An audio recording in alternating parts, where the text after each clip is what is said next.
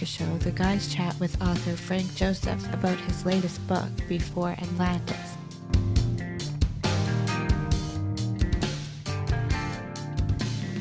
Okay, guys, welcome back to uh, this week's Grimerica show. Thanks for listening.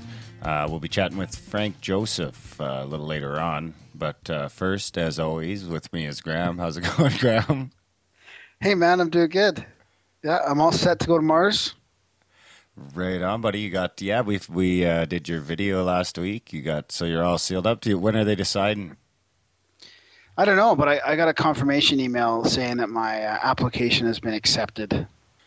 Yeah, that's uh, so they didn't tell you like I think there was like 170,000 or something when it closed. Did, Oh, is yeah, it it's closed yet? No, oh yeah, it's closed. Yeah. Yeah. Yep. So uh, we did your video, of course. I was actually going through a bunch of videos there a little earlier, checking out some of your competition. Oh yeah. Yeah. And how how is it? I should have. I probably should have went on a little longer in the in the uh, video, but you kind of cut me off short. So, Yeah, I actually I totally cut you off short. oh, compared to other ones. Yeah, well, like no, actually I cut you off like mid sentence. Oh yeah, but yeah, but oh, I guess I didn't even edit that, did I? I should have No. just edited it. No, I I, I'll figure out a way to. Look, edit. I figure, I figure if, if that's going to be the make it or break it, then it doesn't matter, right? I mean, I just want to make it through the next uh, fifty thousand. I want to make it up to like maybe the top fuck, twenty-five thousand applicants or something like that. so you No. don't really want to go to Mars. You just want to get Oh yeah, close yeah, to going no, to Mars. of course, of course I do. But I, you know, I don't want to have all these expectations and then be all disappointed. So, Do you want to hear uh, some of your competition? This is going to be the guy you go with, probably. okay, you picked out my team. I've picked out. I think I've picked out your team, Okay. but you're only going with one girl, unfortunately. Oh, so tough break. what? Three, three guys and one girl. Yeah. Oh, thanks, buddy. Yep. Hey man, keep you on your toes. Okay, so uh, this guy's video is pretty uh, intense to say the least. Uh, he's Chinese, so you're not gonna be able to understand anything he says either. 大家好，我叫严慧明，从小就敢于冒险，喜欢空中中神奇的宇宙，以后想去不同的环境生活，到未知的世界探索是我一直以来的目标。为了以后能自由 I'm 地 not 体验各 adding 种 the music. 生活环境 What?，大学报考了 I'm not adding the music. That's part of the video. 独立开发者。 Is he 只要带一 dancing? 台电脑，我就可以随时 No, but he's got 随 like 地 a 自己 bunch of crazy shit. All these like clips of planets and spaceships launching in the background, all going on Really? at the same Oh my time. god. 有这样一个火星招募计 I- 划。 It's like an over-the-top fucking documentary. Are they picking like ESL? Like, will, will I have to learn other languages to 为了 go? 我们的科学进步， I don't know. This dude doesn't seem Okay, like, okay, like okay. I'll send you this link, man. This guy's video is looks professionally done. Okay, okay, okay. It's probably some rich Chinese kid because seriously, that video must have cost like ten grand to put that thing together. Really? Unless he's just a whiz kid or something. What what was ours? Like 20 sec 30 35 seconds and like Yeah, honestly zero editing And you can hear like boats Wow. driving by in the background. of ours? Yeah. Really? And you can see my daughter's little slip and slide so, do you want to hear the other guy you're going with first, or do you want to hear the girl? Do you want to save the girl for last? Yeah, yeah, yeah. Okay, you got to bear with me because I have to go to a different page, and I have to do this all on my phone because my fucking PC won't link to. I can't go to the videos on my PC. It pops up with this stupid fucking tank mm. ad. A tank ad. What yeah, you mean? for this like tank. a military ad? no, it's like this tank game. Oh. So this guy's video is the shit. This guy is getting in there for sure. This guy seems like he'd be fun to hang around with too. So, and he speaks English. What if you go with three people and none of them they all speak different languages? well, that's what I was just gonna say. Do I have to learn another language You now guys to are gonna be like fucking Signing or like like playing charades all day? a bunch of people to Mars that can't even fucking communicate. Okay, let's hear this guy. Again, I'm not playing the music. Do it Martian style. Martian style. Ever since I was a kid, I wanted to become a Martian. Reading Stephen Hawking books, man, space is fucking awesome. NASA told me that I have to be a US citizen, so I settled for the dream of CEO or president. But then Mars One came, a small Dutch company that made all my career plans change. It's like Big Brother meets Alien meets the Hunger Games. My parents told me to forget it, but my dream remained, I have zero shame. Programmer, entrepreneur, that's me. Read my CV. Scientist, ACM finalist, you need me on your team so we can make a difference for humanity.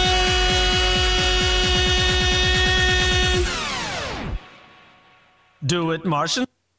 Oh my god, Fucking these guys aren't even amazing, answering. man. Like I want, I almost want to get that guy on the show. Yeah, that was pretty funny. He's from like, uh, where is he from here? Let me see. He's not. He's from uh, Bulgaria, Yeah, that makes sense. and he wears a he wears a full face um, uh, motorcycle helmet the entire time. Sometimes, he, oh no, he doesn't. He takes it off a couple times, but the video is like over the top too. I'll save all these so you can watch them. So, do you want to play yours now, and compared to those ones? No, or- I don't or- want to play mine. Yeah, I don't even want you to play mine at all. What? So- No, no, it's all cute. No, because no, no, because you're supposed to answer three questions. So what? You Sounds answered like three questions. Monty Python skit or something. Answer me these questions three. Oh, they didn't answer the questions. No. Okay, so go to the go to the woman now, please. The, but the you did you we should we should wrap we could oh you, we can't redo it. Oh well, this one will make you feel. uh This one will make you feel a little bit better of, about your video, I think. And uh I I think she's like fucked up on something, Oh, and it's like all different little, like little clips cut together. It's weird. so so I can't for for the listeners, I can't see this. We're we're recording non-locally today. So I'm. This is all new to you. Surprise. Laugh easily. I like it when everybody is in on the joke, when it's more like a play, you know, uh, between you and me. We can And she's got a parrot on her bicker shoulder. And, Oh, nice. and it's, it's, it's fun. I win. If I get on this, you're gonna watch me chew. I'm gonna be good friend. Why am I doing this? Um, because I can't imagine anything I would want to do more. Oh my God. This- I have a list of qualities. It just comes off as a list. What Okay, okay, I've heard enough. First name means What's the matter? You don't like it? Yeah, it's okay. I can't see it, so it's hard to hard for me to get the gist of it. There's all this music playing in the background, and she's getting all like philosophical with the. Yeah, no, yeah, she's like The tripping color, like- balls, but she's not. She's not terrible looking. Oh, you can. Oh, that's yeah. You can see her. I guess yeah. It's a video, right? Yeah, it's a Okay. vid- yeah, they're videos. Ah. I, yeah, that's what I'm telling you. That rap dude's video looks like an old Vanilla Ice video. so can we play right. yours now? Uh, the listeners have we've been, they've been following us through this the whole time. I gotta hear you. Oh fuck! All right, just just maybe cut it off or something. Okay, I'll just. It's really lame. I, I just we did it one take and we just sent it off. So there's no music in the background. I could like uh, Can you play something in the background just to make it sound a little more I professional? could put some music in the background on post production. Okay, just uh, let's do it. Because the Mysterious Universe talked about this quite a bit. Did you hear their? Did you hear them ranting about it? Yeah. The Mars, the Mars Death Trap, and I thought it was quite funny because it was right after uh, I had posted my application, and they were just going on and on about it. Like they they think that people don't really want to go. Like if I got chosen, I would go. Of course, I would go. you go for your. Wouldn't you want to be the, the one of the only ones uh, in history to be able to, to actually like live in space? No. No, I like No. it here. Really? Yeah. Fuck. Ready? All right. Here we Yeah. go. Okay. You ready? Yeah. Here it is, guys. So I'm Graham, and I want to go to Mars not only for the adventure, but I want to go for the challenge. I want to help humanity reach the stars and reach our full potential. Now I've got a sense of humor. I'm quick, witted. See? Welcome, no thanks. Halfway. I can I can make groups of people laugh. If you want an example of my sense of humor, just go to the Grimerica Show podcast and listen to that for a bit. now, now I'm the perfect candidate for Mars because I'm fit spiritually, hel- uh, emotionally, and physically. And I'm a Ah, that's Sorry it. to just cut you off. Well, Ah, did you already submit it without like cutting it out? Huh? Did you submit it without editing it? Yeah. So it's just nice. That's And fuck. I'm like, then I'm Look, like, it- look, I if it's a, if it's gonna be about the editing job, then fuck it, right? Really. and I mumbled something on the way out. To I didn't realize- through. I didn't realize how loud the bolts were in the background, though. Oh well, Oh well. it shouldn't be about that anyway. No, exactly. Hey, I answered the three fucking questions, Yeah, that's right. so that'll that'll get me through the first round right off the bat.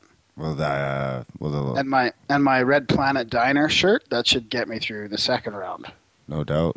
Um, we could link to the mega video. No, no. No, okay, okay. fuck, man. Okay. No, it's okay. Uh, one day maybe I'll make it public or something. I think I can change the settings on my application or something. Beauty. All right. So, what else? Let's talk about Audible. Sounds good. Um, I just got my uh, little notification. I have two free credits available in my Audible account, and that's always exciting. so, hey, I found a book that I'm sure must be new here because I was going to buy this book um, in print, but now I found it here, and it's uh, it's called Wizard: The Life. What is it called here? Wizard: The Life and Times of Nikola Tesla. So it's like 22 hours long. Basically, I'm going to click on this and get it for free and then I'll I'll tell you about some other ones in my wish list here too, because this is what this is. These are the ones I'm trying to decide on what to read, listen to, right? So I've got Jim Marrs, our occulted history. That's uh, do the global elite conceal ancient aliens? I, I don't even know if I've heard that one. I think that one just came out. Yeah, I've never We should heard get- of that. We should get Jim Marrs on here. Have you ta- Have you uh, got him? Uh, got a response from him yet? No, I don't even know if I've emailed him. Okay, then we've got the rise of the Fourth, Fourth Reich, which is also uh, Jim Marrs, and that's another one about secret societies that threaten to take over America. Yeah, I've actually got that in my, on mine now. That's what I got with my last credit last month. Oh yeah, have you listened to it yet? No, I think I listened to like maybe three or four minutes. Yeah, I'm so busy with between all the podcasts I listen to and I know it's- and it's- everything it's- else. It's I know it's hard. It's hard to find the time. Imagine trying to read all these. That's the thing, right? So, have you? Uh, does he narrate that himself, Jim Marrs? Because he he sounds pretty cool. Uh, let me check. Okay, and then I've got uh, here thoughts are things. That's the owner's manual for the human condition. That should be interesting. Uh, Eyes of the Sphinx. Sphinx. Is that Eyes- the Von Daniken one? Yeah, that's the Von Daniken one. Yeah, that's And- actually good. That one. So, yeah, and- it's hard to say how some of it's pretty out there. And then uh, Rick Strassman's DMT, the spirit molecule, that's on there. And then Graham Hancock Entangled, that's also on there. So, I mean, th- these, these are just the ones on my wish list. So, I mean, that's a pretty good selection of books there. I'm sure uh, our listeners will be uh, familiar with most of those. Yep, and uh, of course, if you you guys should try it out. It's uh, it's great. You get a free month. You know, risk free.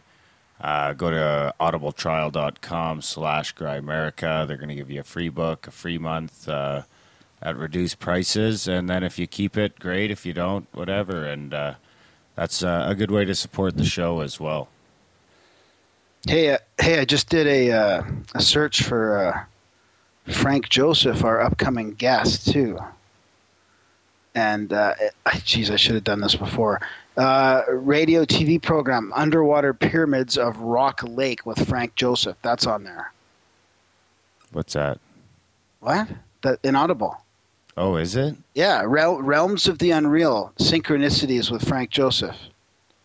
That would have been good to listen to. Before. Yeah, yeah. Well, that's okay. We read uh, we read before Atlantis, so that's Yeah. uh, that's his latest and greatest anyway. So that's I think that's what uh, that's what it, we'll we'll be talking about the most in the interview. So Yeah, yeah. No, it's good. All right, man. okay, yeah. Uh, I don't think I got much else. You want to just uh, should we just jump into the interview? Yeah, let's do that. Okay, guys. Uh, I hope you enjoy the uh, our chat with Frank Joseph.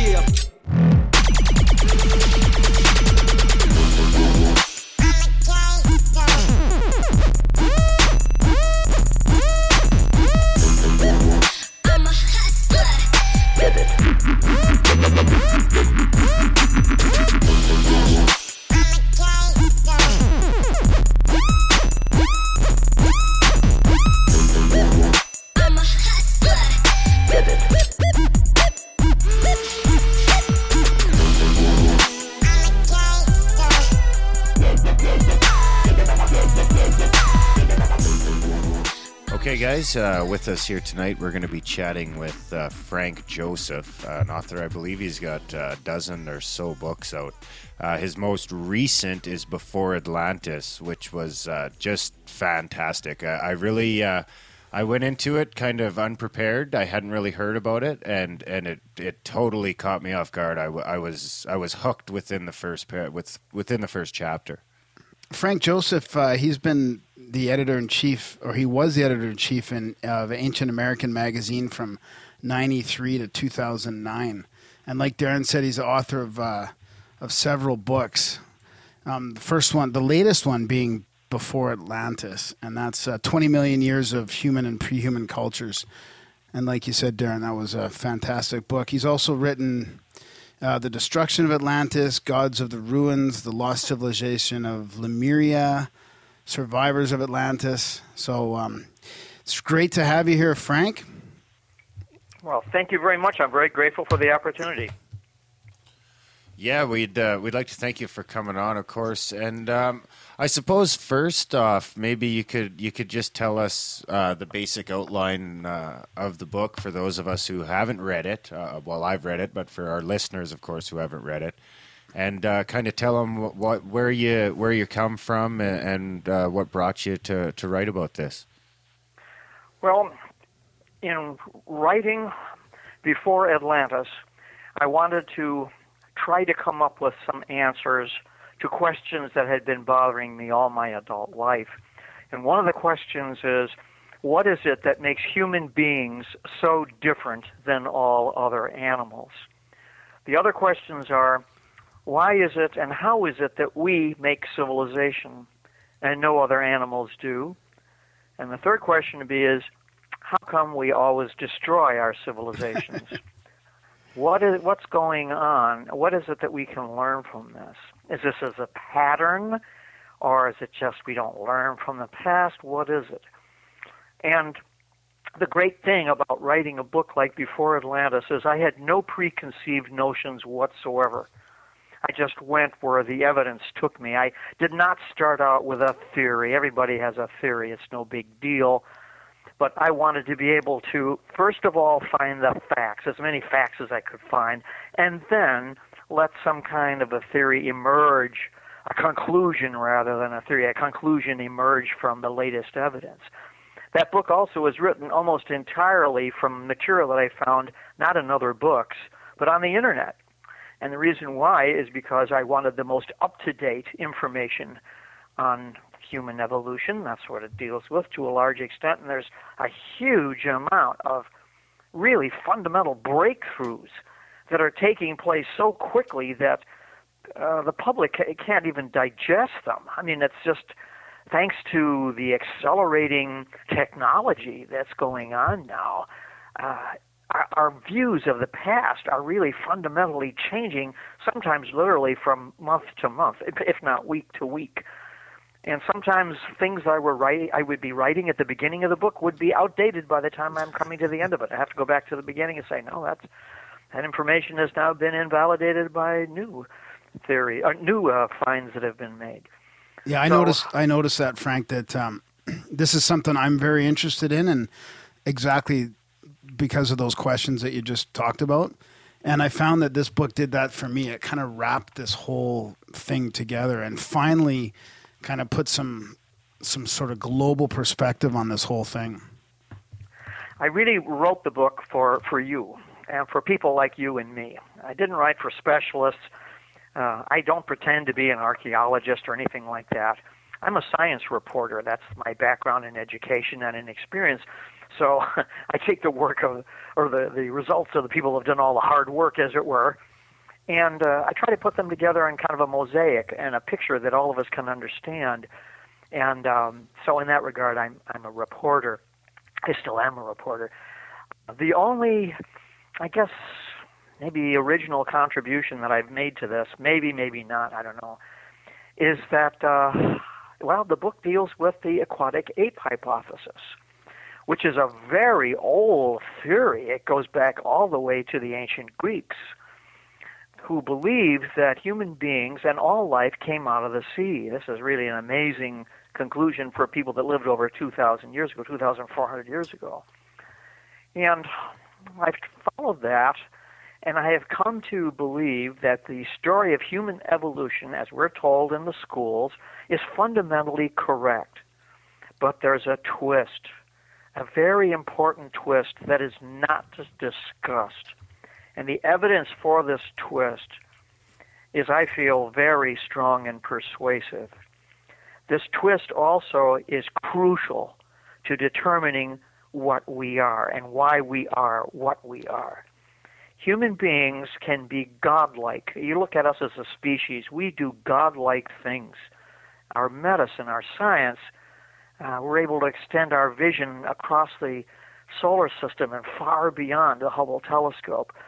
The breakthroughs that we have in medicine and all the other great things we've done. And on a smaller scale, the, the human compassion of one person for another is, is really wonderful. And in that regard, humanity is a, a very blessed thing. But we are also capable of cruelties beyond anything uh, any other animal has ever perpetrated. Mm-hmm. We are capable of mass destruction to the very forces that brought us into existence. We're capable of wiping out whole species and races. And what is how is this possible? That one animal, man, is capable, on the one hand, of doing these incredibly miraculous things, and on the other hand, these unspeakable cruelties.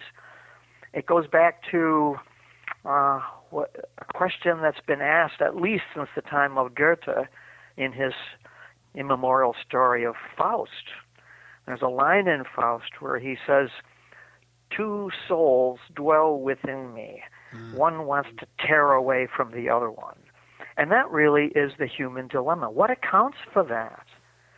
And I think I have found a source for that human dilemma. And it goes back to our ancient, ancient origins. And that's what is tackled in the book. And th- this story of human evolution is, I think, correct, as I said, about two million years, about five million years ago, excuse me, about five million years ago, our ancestors lived in the trees. We were an arboreal primate. And we had great time in the trees. It was safe. We just were uh, fruit eaters, vegetarians. Everything was for us. We taken care of for us up in the trees. It was safe. We lived there for a long time. And then the environment changed. And the uh, the forests that we lived in for so long became desiccated and transformed into semi arid areas close to being deserts, and we were driven out of the trees. And we had to live on the ground, which is a dangerous place. There are many other animals superior to what we were predators. We began as scavengers now. It was a rough life. And the cooperation that we had had in the trees and the lack of competition, really, the, the gentleness that we had there was now replaced by severe competition. Uh, groups that had to, in order to survive, banded together and opposed other groups, had to fight over food, and we became an aggressive species.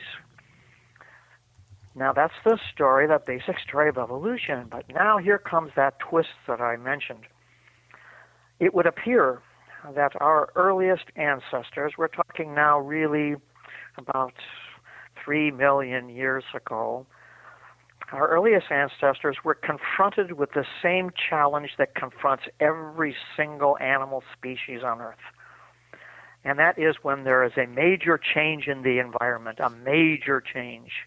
Nature says to the species that are confronted with this, adapt or die and those species that do not adapt become extinct, and those species that adapt go on and become tougher and more intelligent versions of what their own ancestors were. And the challenge that our ancestors faced was massive flooding, which we now know definitely took place in Mm-hmm. place in East Africa. And this flooding now began to reduce these territories that our primate ancestors were dealing with to islands competition became extremely rough. And they didn't have the same type of scavenging that was available to them before, or hunting, which they were beginning to develop. Now, in order to survive, they had to adapt to a semi aquatic life. They had to find morsels along the seashore to eat. This change in diet was fundamental. And as this diet became uh, more and more available to them the further they went out into the water, this early human, pre human species began to physically change. Just by going into the water, the, the center of gravity shifted in our bodies, in our hominid bodies, not even quite hominid bodies yet, our primate bodies. Mm-hmm. We became buoyant. We found that now we were becoming gradually upright. This same process is taking place today before our very eyes amongst other primates. I'm, ta- I'm referring especially to the macaques, kind of little monkeys that live in Hokkaido in northern Japan. And these little monkeys, they live in a very cold area, and they live in these, they dwell in these uh, hot pools, these thermal pools. They spend a lot of time in the water. And these little primates now are beginning to walk upright because their center of, bo- of uh, gravity, as it were, in their bodies is also shifting. And these macaques are able to walk upright and carry things in their hands. The same process is taking place uh, again in East Africa with the proboscis monkey, which is a monkey that is also uh, undertaking an aquatic existence, has developed a very large uh, and longer and thinner nose than other primates for swimming in the water. It also is beginning to go upright. So, those people that, like myself, that believe in the aquatic ape hypothesis, and it still is a hypothesis, hardly even a theory, but a lot of information to back it up. Nonetheless, the aquatic ape hypothesis says that human being, or rather proto human beings, primates, when challenged by the sea, began to walk upright because of the shift in the body weights and also because of the necessity of carrying things in their hands. We see other aquatic animals like uh, otters, sea otters, for example, which also have very dexterous hands. There are those even terrestrial animals like the raccoons, which, uh, although although they're not aquatic animals, deal a lot in water. They also have developed very deft and human-like hands. And it was this change which began to gradually change us from being a strictly territorial animal. We were on the way to becoming an aquatic animal.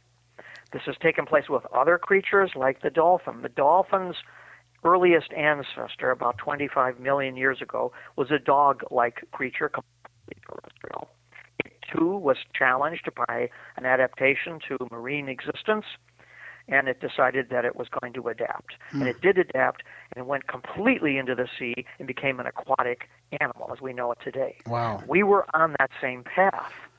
But what happened with us is that the sea retreated rapidly in East Africa. We now found ourselves bouncing back to a terrestrial existence again. So we began to distance ourselves from this uh, aquatic environment. We had some aquatic traits that we had developed, but we chose to go back to a terrestrial existence. So the only uh, original, if at all, contribution that I make to this theory is that I conclude that we have so many aquatic traits still with us today, and we can enumerate those later on in the program if we want, that I don't believe that we went through only one aquatic phase many millions of years ago. I mm-hmm. believe that human beings are the outcome of a kind of an oscillation between the land and the sea. That there were times when we were challenged by the return of the sea. We began to go back into the sea again to become aquatic. The sea retreated. We went back again to the land. I think this happened several times. It may be even going on today. There are island human populations like the Hawaiians, for example, that are developing aquatic traits that are not evident amongst uh, other peoples except those other also islanders. Uh, one that I'm thinking of, especially with the Hawaiian Islanders, who spend, of course, a great deal of time in the water and always have for for many hundreds of years is that they develop uh, blubber, body fat, more than other uh, human populations do. This is a, a characteristic of marine life. We have something called, all humans have something called subcutaneous fat. It's blubber. And no other primate has subcutaneous fat to the degree that we have it. Oh, because they've got For fur example, instead, I suppose. Well, like chimpanzees and apes, they have as much hair as we do. They are no hairier than we are. Our hairs are just as numerous as apes and chimpanzees, except our hair is much thinner. And they don't need subcutaneous fat because their hair is thicker. They use it for both cooling and for heating themselves up.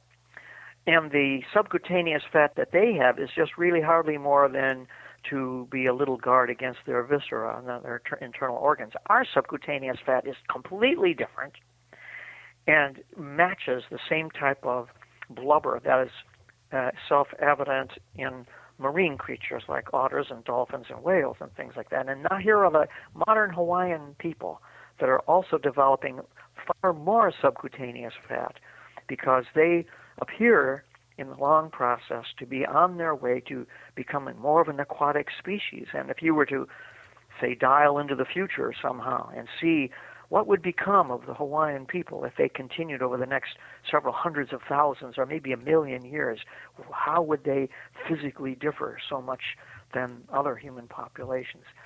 And that, I believe, is really strategic, is key to determining why and how we are so different than all other animals because hmm. we are part primate, definitely primate. We are definitely a land primate, no doubt about that. But we also have within us a great deal of the aquatic traits that are associated with dolphins and hmm. whales. And I think it's our, our mixed hybrid ancestry that is responsible for our both lamentable and commendable characteristics.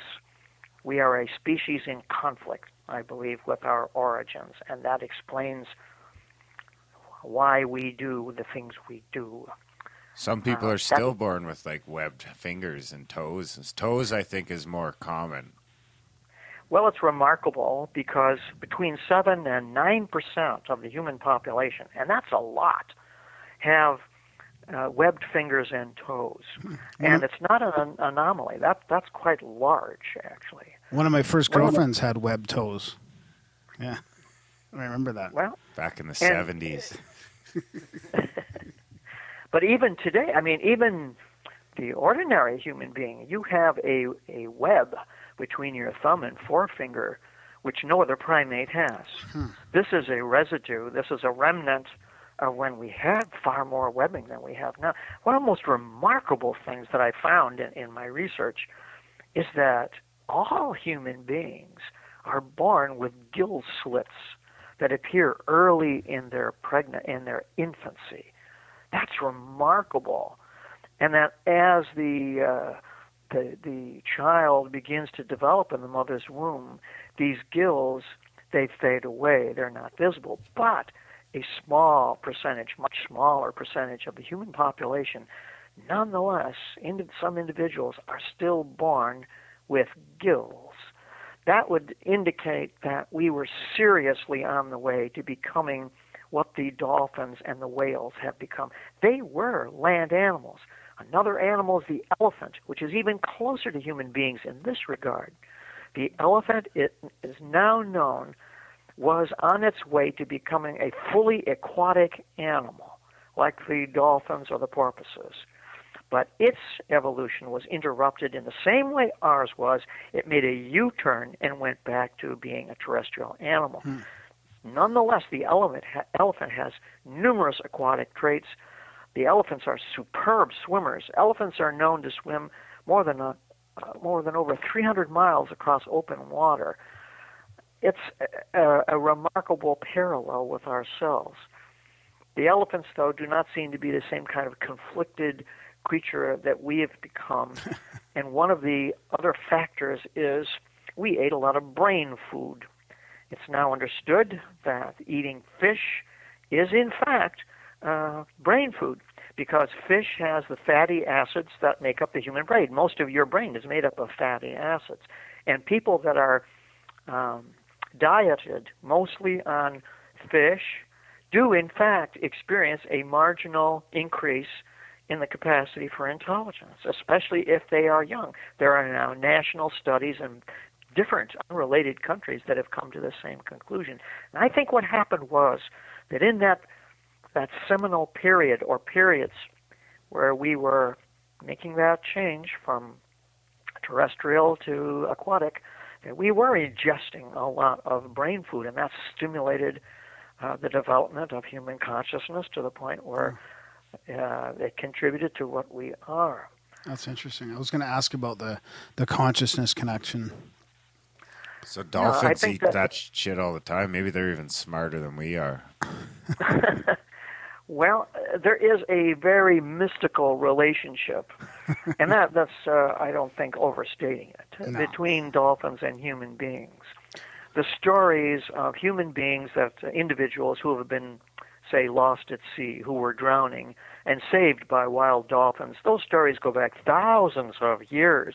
The Greeks chronicled numerous stories like that, and there were other peoples that talked about that. How is that possible? That a, a wild animal, uh, not as an individual, but usually as pods, as groups, will come to the rescue of human beings. I mean, there are modern stories like that, also common.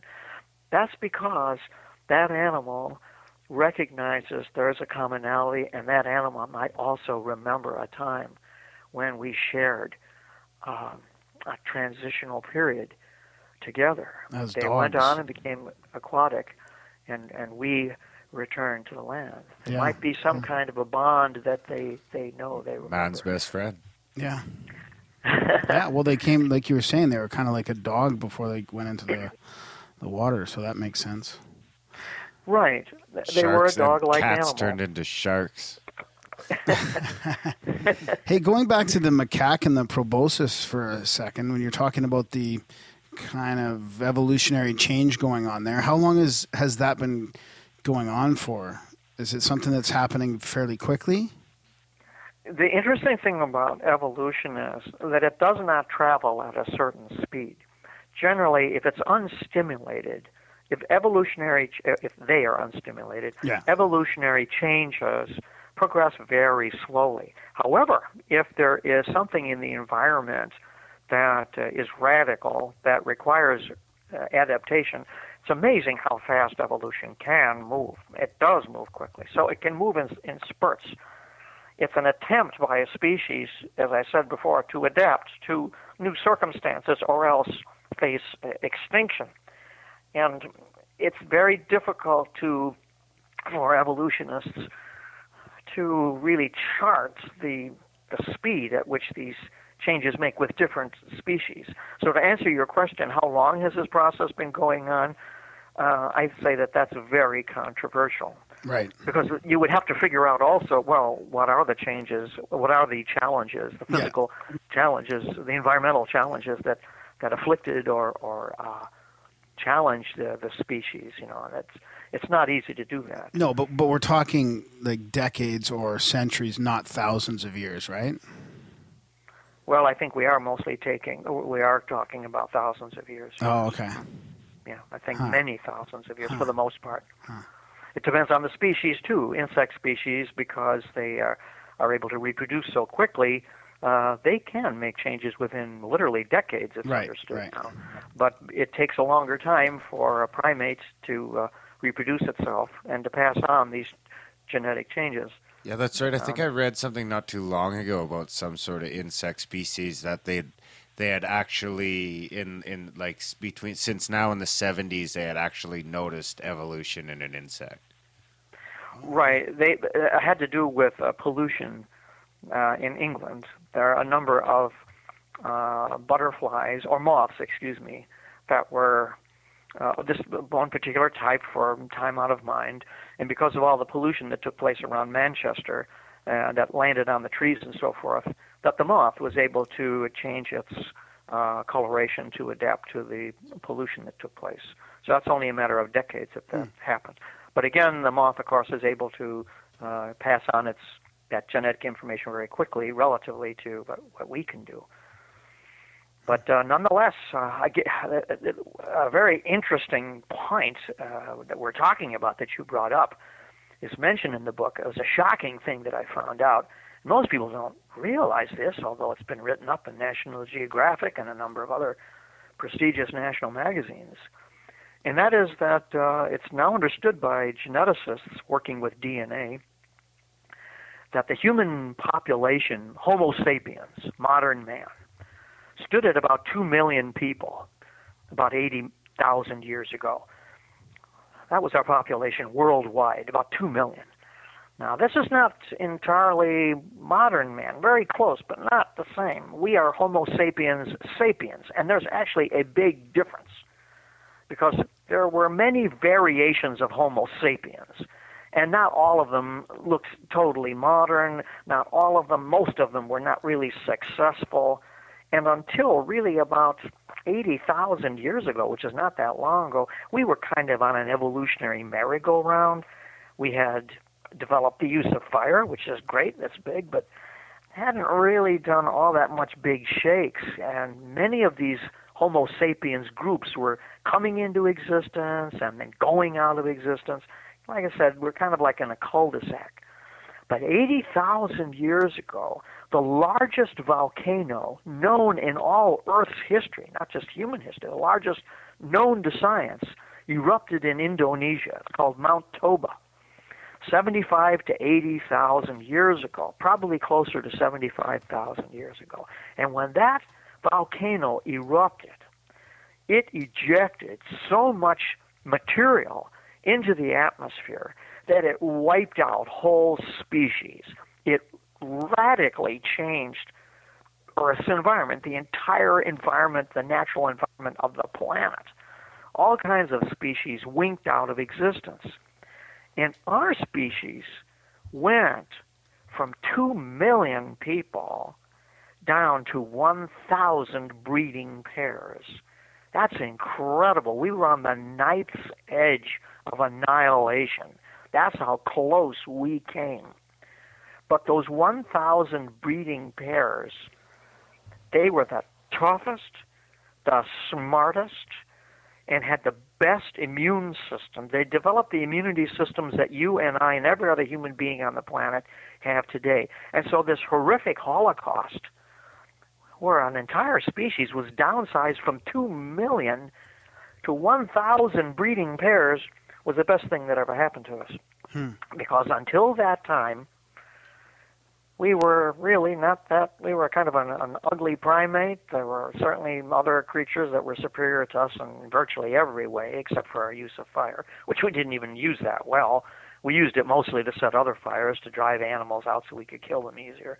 That's about all. But those survivors of Mount Toba 75,000 years ago, they passed down to us uh, our cleverness, our adaptability, our strength, because those survivors had to be the best, the smartest, and the strongest. That's what uh, selection really meant. And uh, thank God for that because that gave us what we are today. And I think that that was the beginning. Now, this is where now the book Before Atlantis gets really heretical, and scientists really get hot about this because you're told in school that the first civilization goes back, oh, maybe at most 5,000 years ago. Sumerians, uh, I believe. The Fertile Crescent, Fertile Crescent, you know, in the middle of the Near East, yeah, Sumeria, and all that stuff, you know. Ancient Egypt and the Nile Valley a little bit later. Mm-hmm. But I don't believe that. No, no, and I that, think this the is, evidence shows Yeah. that uh, that civilized man began 75,000 years ago, not in the Near East, but in Indonesia. I think that that is the place where we, we made the the crucial step from a rather uninteresting species to civilized man. I think that that is where it happened. And the reason why we don't have much evidence for that is, well, that's a long time ago. And civilization doesn't really produce things that last very long. I mean, hell, you might have a ship that can go around the world, but it's going to be made out of wood and it's not going to last, you know, for tens of thousands of years. Look at our civilization today that we think is so great. How much of our civilization is going to be around 10,000 years from now? It's not going to be around 10 years from now, let alone 10,000 years from now. So, do you think that the the thousand breeding pairs that remain, do you think that they would have been in one place, or more likely, like I imagine it, kind of scattered all over the planet? A couple. They were. little Sca- I think they were scattered in groups. Yeah, I think Do, they were. do you think that could account for race? I think that that uh, I would say probably no. I think that the different people that had to adapt to rough situations in different parts of the world that might have contributed to the the diversity that's resulted in races. For example, uh, we look at the the Asian people, and the Asian people generally they have the epicanthic fold. Uh, in other words, that delineates uh, the eye uh, configuration that we're familiar with. Well, why is that? Why did they develop the epicanthic fold? Because the epicanthic fold is ideal for keeping dust out of your eyes. So that means that they were in a situation, their ancestors were in a situation in which they were surrounded by high winds and dusty situations for a long time, and they passed down the epicanthic fold because it, it worked for them. Now, whereas uh, the Caucasian people, they developed a lighter skin, they developed light color eyes because they must have lived under dark conditions, darker conditions. Because you need the lighter skin in order to get in as much vitamin D from the sun. You don't have that much sun, and you need the lighter eyes in order to take in more sunlight. So the Caucasian ancestors that migrated into northern Europe were beset, of course, by another catastrophe, natural catastrophe, and that is the onset of the Ice Age, which was a direct result of uh, what happened with Mount Toba. It completely disrupted the atmosphere. We followed hunting, we followed uh, uh, game into northern Europe, and we found the conditions there very difficult. But again, uh, the stress and the challenges of living in northern Europe uh, developed us into uh, the great cave artists of Lascaux um, and the the uh, Cro-Magnon man, and, and uh, until we finally have the modern man. Then you have the blacks in Africa who develop darker skin, who develop uh, uh, broader nostrils. This is all in, in a dry climate in which you have heating problems, and you have to be able to get off as much. Uh, you have to have to compensate for as much heat and aridity that the other races would not have to deal with. So I think that if we see the two forces of heredity and environment working together, that this pr- explains the development of races and the development of modern man. We are the product of, you are the sum total of millions of years of interaction between environmental challenges and hereditary response to those challenges. And that they didn't just stop uh, a few thousand years ago, they still are continuing today. So then, And on we'll- that on that note, do you think our sudden eruption of technology will will rapidly change our evolution? Yeah, I mean, a- other than self-inflicted, which is seems to be a possibility uh, in a couple of different ways. Well, technology makes a very wonderful servant, but a very terrible God.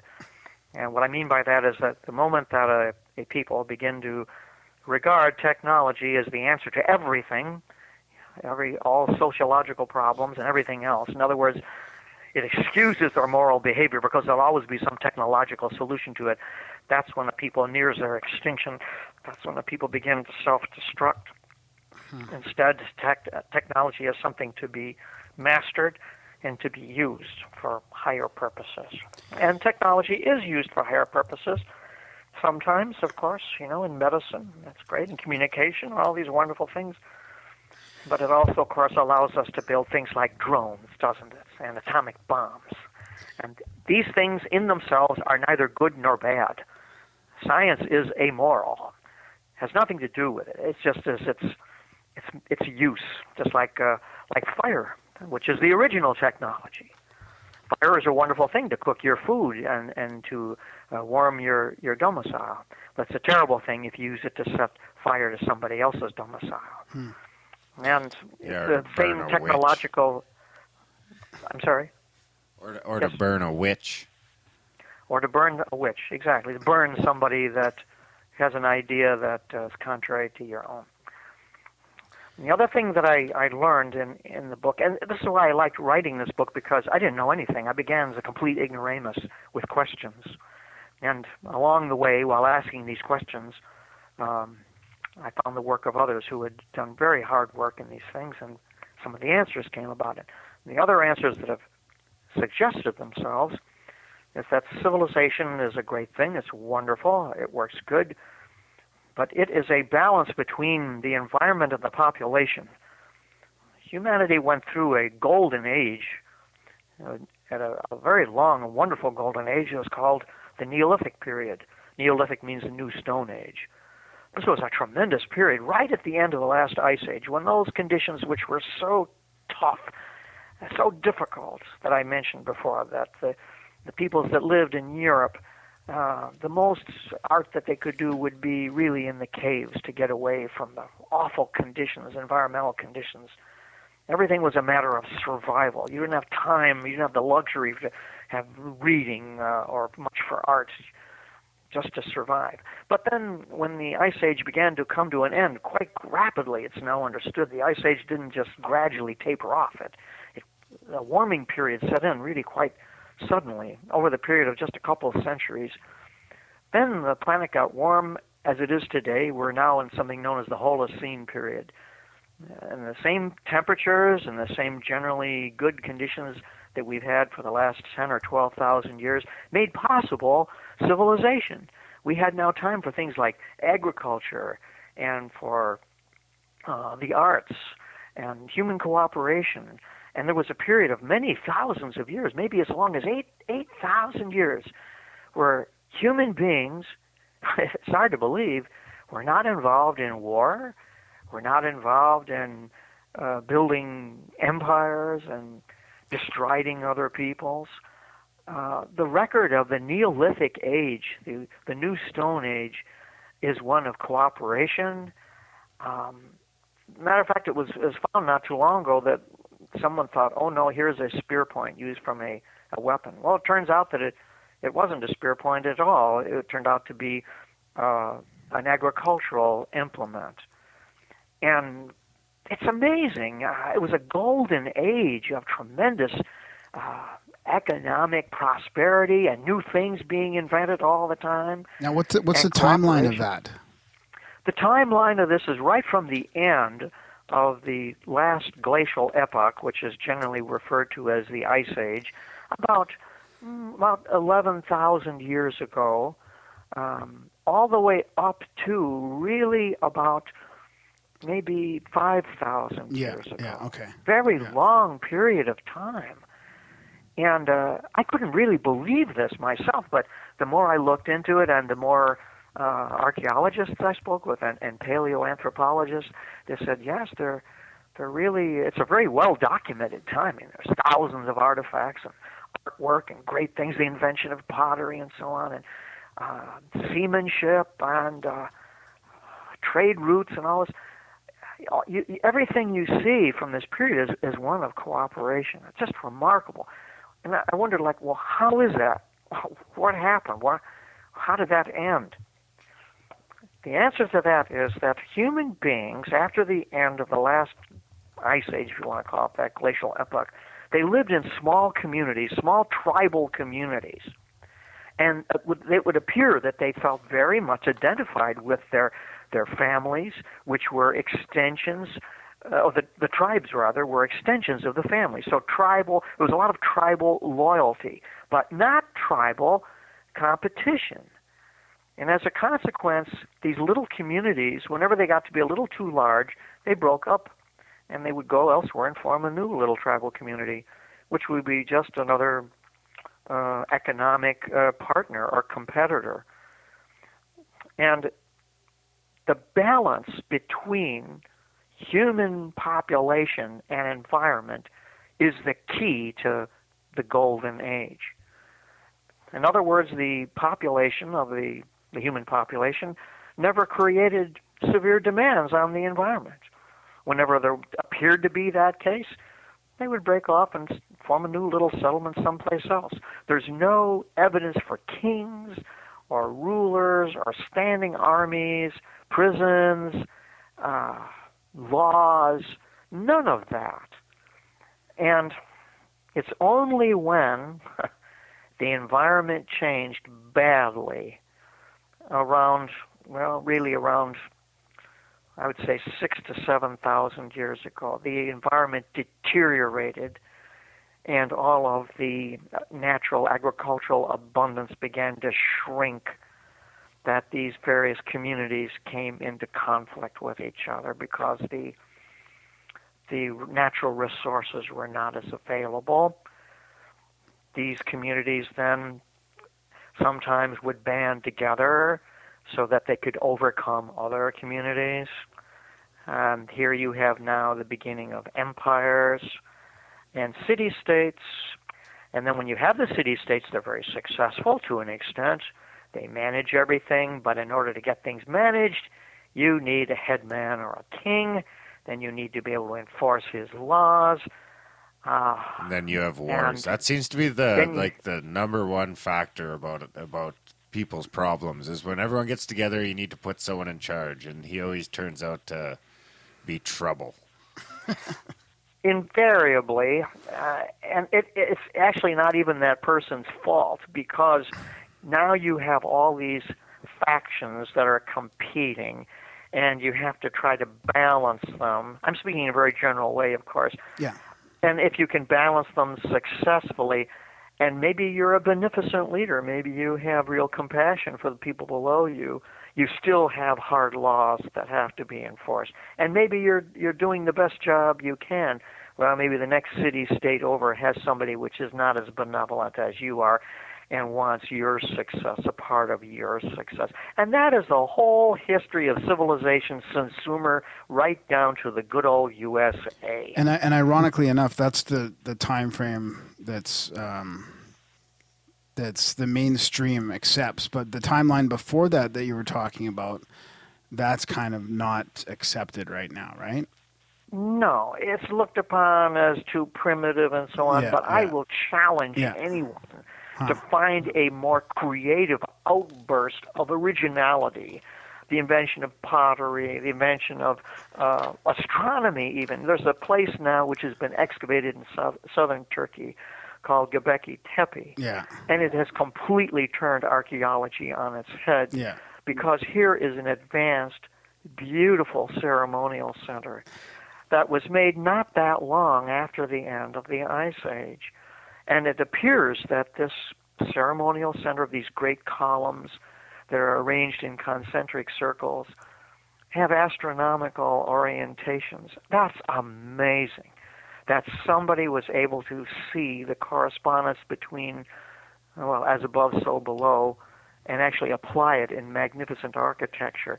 Not only that, but some of the uh, bas relief that are on Göbekli Tepe, and here we're talking about a site that's 11,000, more than 11,000 years old, right at the end of the last ice age. Some of the bas relief of animals portrayed on these celestially oriented structures are the same constellations in the sky that we recognize today by the same animals. For example, the the scorpion is apparently asso- associated with Scorpio, uh, Libra, and so forth. There are at least four or five constellations that appear now at Göbekli Tepe, and this goes back right. These are the inheritors of the caves at Lascaux in the in the old uh, Ice Age culture that flourished subterranean in a subterranean fashion underground. It's remarkable. But I think that that was a golden age. And if that's true, if that's correct, rather than being just a condemnation of society, it should be a recognition someday that, well, if we can create a balance between our human population and the environment, then we can not go back in time. I'm not suggesting that. No, but no. we can create that natural balance in which we don't have to have overt competition to the point of killing each other over something. And human beings are essentially decent and good and rational creatures. They don't need government. They are just exactly like our founding fathers hit it right on the head that the best government is the least government. Go even further than that, the best government is no government because people, adult men and women, are intelligent enough and decent enough to run their own affairs without somebody else coming in and telling them what to do. That is an important realization we need to understand again. We don't need the system. We don't. Yeah, we're The inherently that- collaborators, not competitors, really. You bet. It is the it is, and I don't care what system is. You can call it under any name you want: democracy, communism. It doesn't make any difference. Those are just inflections of the same fraud that has per- self-perpetuated itself. The history of of the human race shows that we are intelligent and decent enough to run our own affairs, and the history of even of our own country really shows that. There's a magnificent book that I read, one of the most inspiring books I have ever read in my life. And it was about the early childhood of Abraham Lincoln when he was just a boy. His family originated in Kentucky. And they, the, of course, in the early, early part of the 19th century, that was the Wild West in those days. And they moved, this is poor people, farmers from Kentucky, because it was getting overcrowded they moved into Illinois. And they moved into this settlement in Illinois. And when they moved in, they were total strangers, of course. Everybody in that little community who were strangers to them stopped what they were doing. They built the Lincolns a new house. Everybody contributed their own work. Somebody was maybe an expert carpenter. Somebody else might have been, uh, uh, uh, like the women were expert at, at weaving, for example and they built this house, a log cabin, for free, for nothing, for the Lincolns. This is a true story. They didn't know anything about them at all. They were just new people moving in. And then when the house was completed, they celebrated by putting on a big communal feast for everybody. Well, what was expected, of course, is that when somebody else moved in, the Lincolns also had to contribute in the same way. What an incredible system. There was no government telling them what to do. There were no fees or taxes. This was the actually the American way. That is how the American West was really pioneered. People would come out and cooperate and help each other on that to that level, and except that you you were expected to uh, reciprocate, to contribute your own particular talents and hard work when somebody else came in, and that's how the West was really won. And when you realize that the Neolithic pioneers of many thousands of years ago were exactly the same. They had no government either. They just got together and did the right thing. So I think that we need to go back to a tribal uh, way of thinking of things. That's the conclusion of the book. Is that we need to become more tribal. We need to rely upon our own compassion. Of course, that's not going to be happening by somebody writing a book. It's going to be happening when the system that we are laboring under now self-destructs, when it it's, it unravels itself. Then hopefully people will have an opportunity to understand that it's been the system that has created these problems because it needs problems in order to justify its own existence. And um, that hopefully is a maturity that uh, that we can look forward to.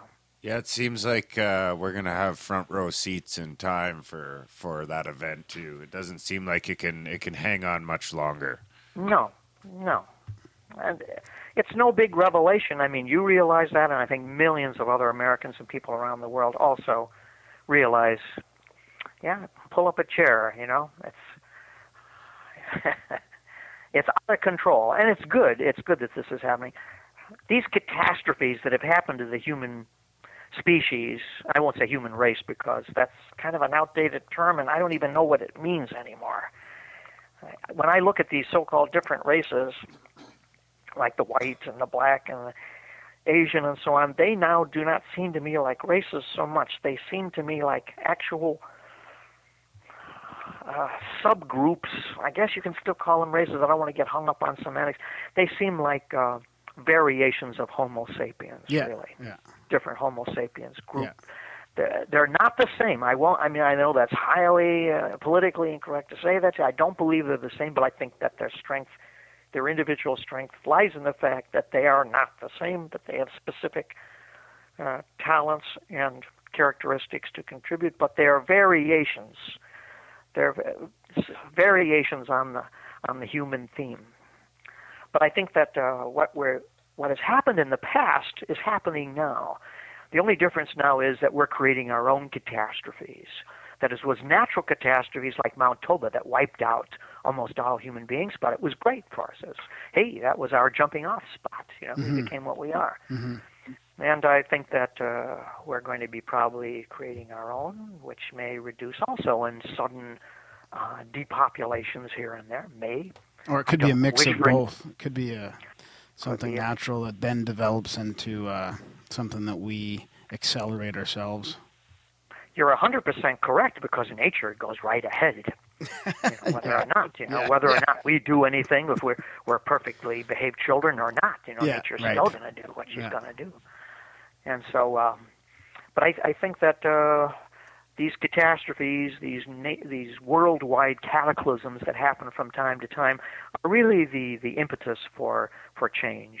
And nature is just hurling us that that challenge, you know, adapt or die now. Yeah. And uh, well, let's let's see what happens. You know, I cannot believe that I have this dumb faith that human beings have come so far just to uh, become extinct. I don't think so. I think we have a grand destiny, but I also think we have some difficult times ahead. Yeah. And uh, I would, I, I, on one level, I would hope that they would never happen. No one likes to see other people in pain or be killed and so forth. But in the broader perspective, that's the way nature works, like it or not. Nature is cruel but just. And I mean, just look at the workings of nature, and you can see it's nature is beautiful and wonderful, but also there's a lot of what appears to us cruelty and pain, and that's you know, like it or not, that's the way it is. And, and we are not excluded from that process.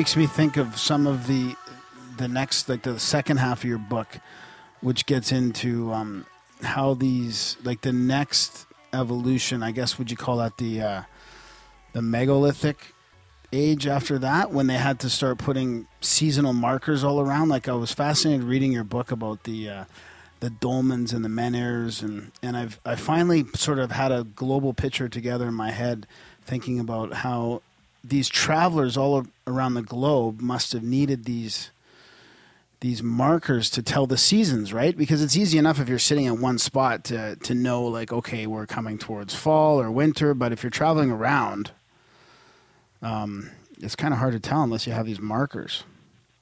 Well, that makes me feel really good to hear you say that. That uh, it's giving you some kind of a, a handle on it. These megalithic sites that are around the world uh, makes a little more sense to you. It certainly it does to me also. Uh, our listeners may not be aware, but uh, there are these magnificent stone structures like Stonehenge, maybe not quite as developed as that, but similar to that, that are not confined to the British Isles. Yeah, like all not over the just only globe, in right? England. Yeah. They're, they go around the world. There are tens of thousands, at least tens of thousands of these magnificent, sometimes huge stoneworks, sometimes in circles, sometimes just single uh, large stones, that are oriented to celestial phenomena and usually to the same celestial phenomena. In Korea alone, there are, I think, like 15,000. There are a thousand of these usually identical structures. Some of them are called dolmens. A dolmen is kind of like a uh, a table. Excuse me. I'm sorry. No, no. A dolmen is is like a, uh, a stone structure as you see in Western Europe, and the others are known as menhirs. They look like uh, tables. And these structures are not entirely, but mostly oriented to celestial phenomena. What's remarkable about that is that the chief phenomena that they're oriented to, I don't know if I even mentioned this in the book, maybe I, I did in passing, I can't recall. The chief or, uh, astronomical alignment that these stone structures are aligned to is the winter solstice, December 21st, around that time. What's interesting about that is that the winter solstice of course, signifies the longest night of the year and the shortest day. It's the transition, it's the real New Year's Day, where the days after that slightly begin, uh, begin to get a little bit longer. Mm-hmm. And the, the days or the nights that led up to the winter solstice got longer and longer. And the days got shorter and shorter. But after December 21st, after the winter solstice, the light begins to come back this is a this is symbolic. It's allegorical for the return of uh, light, which is associated with enlightenment or knowledge, and the conquest of ignorance, which is usually associated with benightedness or, or darkness. And it's remarkable to think that these stone structures in England and in North America and South America, across the Pacific, across all of Asia, and into North Africa, that each winter solstice they would flash around the world with their orientation to that sunrise on that particular day. That's not the only orientation that they have, but that's the chief orientation. So my conclusion is that these stones were created by a seafaring people who erected them all over the world they're found even in Australia by many hundreds, maybe thousands in Australia. These stones also go back to about uh, six to seven thousand years ago.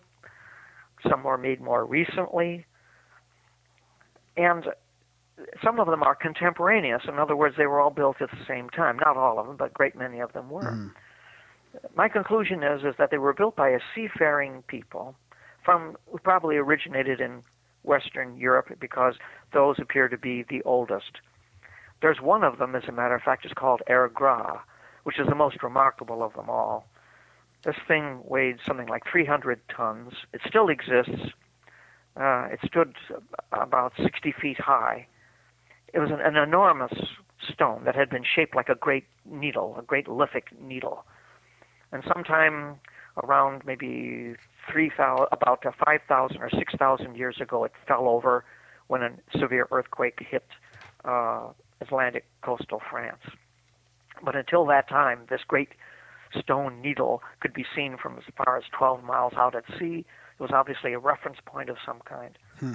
But mostly these things were built by a seafaring people who originated, it would appear, in Western Europe and were in some kind of a, a religious mission around the world and that this mission was the worship of light and everything that, that light um, implied, as I mentioned before, enlightenment and, and knowledge. They were kind of like astronomer priests. And I think that they erected these structures around the world uh, as they converted local peoples to this ideology or theology, if you want to call it, an old theology. And that that's the remains of the first global civilization does not go back only a few decades ago to either the British Empire or or the American Empire, or whatever you want to call it. I think the first global empire, if you want to call it that, was a was a religious empire, and that was established by these megalithic Europeans, sometime about oh about fourth between 4,000 and 5,000 BC, that long ago. and that they left their, their markers, their monuments, where they still can be seen today. And sometimes in the high mountains in the Rockies, there are the great medicine wheels. These medicine wheels that are revered by Native Americans have been shown to be contemporaneous with uh, the same structures that are found in the British Isles. And they even have the same uh, astronomical orientations. Remarkable. So I, I think I have, that the, I have to tell you guys about a synchronicity about this medicine wheel. so Darren doesn't know this either. So this weekend, like two days ago, three days ago, I'm lying in bed reading your book, and I'm making plans with a friend uh, to go outside somewhere for a walk or a hike. So she texts me. She wants to go to this medicine wheel, and uh, it's out out east of Calgary. I didn't even know where it was. I hadn't heard of it before. And I'm reading the book, and I'm writing this chapter called "Sacred Hoops," which is a fabulous chapter. And uh, I'm reading it, and I hear about this medicine wheel on the on the on the uh, border of Saskatchewan and Alberta, and I thought that's strange. I wonder if I wonder if there's possibly a medicine wheel in this book that would be that close. And sure enough, like two pages later, I'm reading about the exact medicine wheel that I'm about to go see that day. You drove, you drove all the way to the border? No, this one is uh, near. Um, oh, geez, now I'm going to forget the name of it. It's about an hour away from Calgary. That's it, and the Blackfoot Crossing. There's a whole. Um, there's a whole tourist Majorville? center. Yeah, ma- the Majorville one. Yeah. Mm-hmm. So I didn't actually find it. I'm going to go back because it's it's not part of the tourist destination. That they've built this whole this whole tourist destination around that area, but the medicine wheel is actually a few kilometers away, and you have to take some dirt roads, and it's kind of hard to find. So I'm going to have to go back there. it sounds like a quest. Yeah. Oh, yeah, for sure. Yeah. and then and then Darren and I'll have to go to the the one on the border there. The smaller one is only about four hours away. So It'll be worth it. yeah, You know, the thing about synchronicity, it's so fabulous that you share that with us. I'm really grateful that you did. That's uh, moments like that are very, very special, especially if you pay attention to them. hmm But uh, years ago, I wrote a book on synchronicity. I, I really thought it was a very fascinating subject. And the thing that I found, it's really uh, the most mystical thing I can imagine, is that if if someone is passionate about something, really interested in something, that seems to be the mechanism for meaningful coincidences. Hmm. If you're not really particularly interested in anything, you're not going to have many of these little miracles that happen. But I can guarantee you that if you take up an interest in something, it's like these little miracles penetrate one's life. And that's been certainly my experience that if I become passionately interested in something or someone, uh, it's as though these doors flash open and you have these wonderful, meaningful coincidences like the one that you had. And that's great when that happens because it's it's like you're part of some kind of a, a higher destiny or something. I know it sounds kind of almost Hollywood like, but nonetheless, uh, that seems to be the case. It's like it's like something something is nudging you on to something greater than yourself, but that yourself nonetheless participates in. yeah. I kind of feel like it's a sign that you're on the right path, or or you're on a good path. I used to try and keep track of them, write little notes down because they they started happening quite a bit. But that one just, I mean, when I tell it to people, it doesn't sound like it felt. Like it, it felt so profound because I'm sitting there thinking, I've never even heard of this medicine wheel. It's an hour away, and this all happens on the same day. So No, actually, uh, I think that the way you describe it so well, I think that people can appreciate uh, your feeling involved in it. And I'm sure that when you do get to these places, that they'll become very meaningful to you. I think something you'll never forget the rest of your life. Yeah, I think no. they'll have the, just that experience. If you go, I find though that if you go to a place like that with high expectations, it's as though they they become rather dull yeah, yeah, if you go to a uh, if you go to a place like that with no expectation, but just leave your your consciousness open to hey, Yeah. I'm I'm glad I'm glad for anything that happens here. Yeah. Then it's like they they speak to you and they become very significant then. yeah. But it, it's it's the problem of the ego as adversary I- to I go agree. in there uh, like uh, if you go to a, a performance of a comedian and you're thinking, well, you know, make me laugh, try to make it funny. You know, it's not going to be funny. But if you just go in there, what does this guy have to offer? Then it'll he'll be funny. Yeah, if I go there with expectations that are too high, I'll just be like, "Oh, it's just a pile of rocks." yeah, yeah, yeah. Oh gosh, I expect to see all this great stuff, and yeah. The other interesting thing out- I was looking at is uh, we live in Calgary here, and there was uh, Glacial Lake, Calgary, too, which was just, I guess, uh, this big glacier was moving through here during the Ice Age or whatever, and it's, Yeah, it's kind of left a little spot. I think Nose Hill Park was uh, this this this park, this highland near Calgary that was kind of still exposed during the Ice Age, maybe. So it's uh, there's some interesting history here. Oh, I'm I'm sure. Yeah, yeah. It's it's great stuff. Great stuff. Canada, I think, is uh, really underrated by uh, people in the United States too much. They just don't know enough about it. I had the pleasure to write a book about Canada, one called "Sacred Sites of the West," Oh, back in nine- 1997, and that gave me an opportunity to look into some of the really fabulous places in in Canada, and prompted me to go and check some of these great things out. I mean, it's just That, that's why we say we're you know in Grimerica here, our podcast. We say we're we're uh, broadcasting from the igloo, just to kind of reinforce that. yeah, that's good. so, um, the other thing that fascinated me about this seafaring global race that we were talking about, or or, or culture, is is the deep sea fishing that you that you found, like, or that there's evidence for all over, which I never realized. Right there, uh, archaeologists know of people called the red paint people, and it's a very bizarre thing because they, whoever they were, the red paint people were these tremendous uh, uh, mariners. They were able to uh, create uh, harpoons, which still exist, and and um, uh, toggle uh, harpoons for deep sea fishing. And this is we're talking about a period that predates supposedly anybody in the Americas doing anything like that. And they're also referred to as the maritime archaic. They lived all up along the eastern shores of Canada, uh, down to uh, some of the New England areas of uh, the United States as well. And um, they created stone structures that were also, again, very similar to the ones that we see in Western Europe.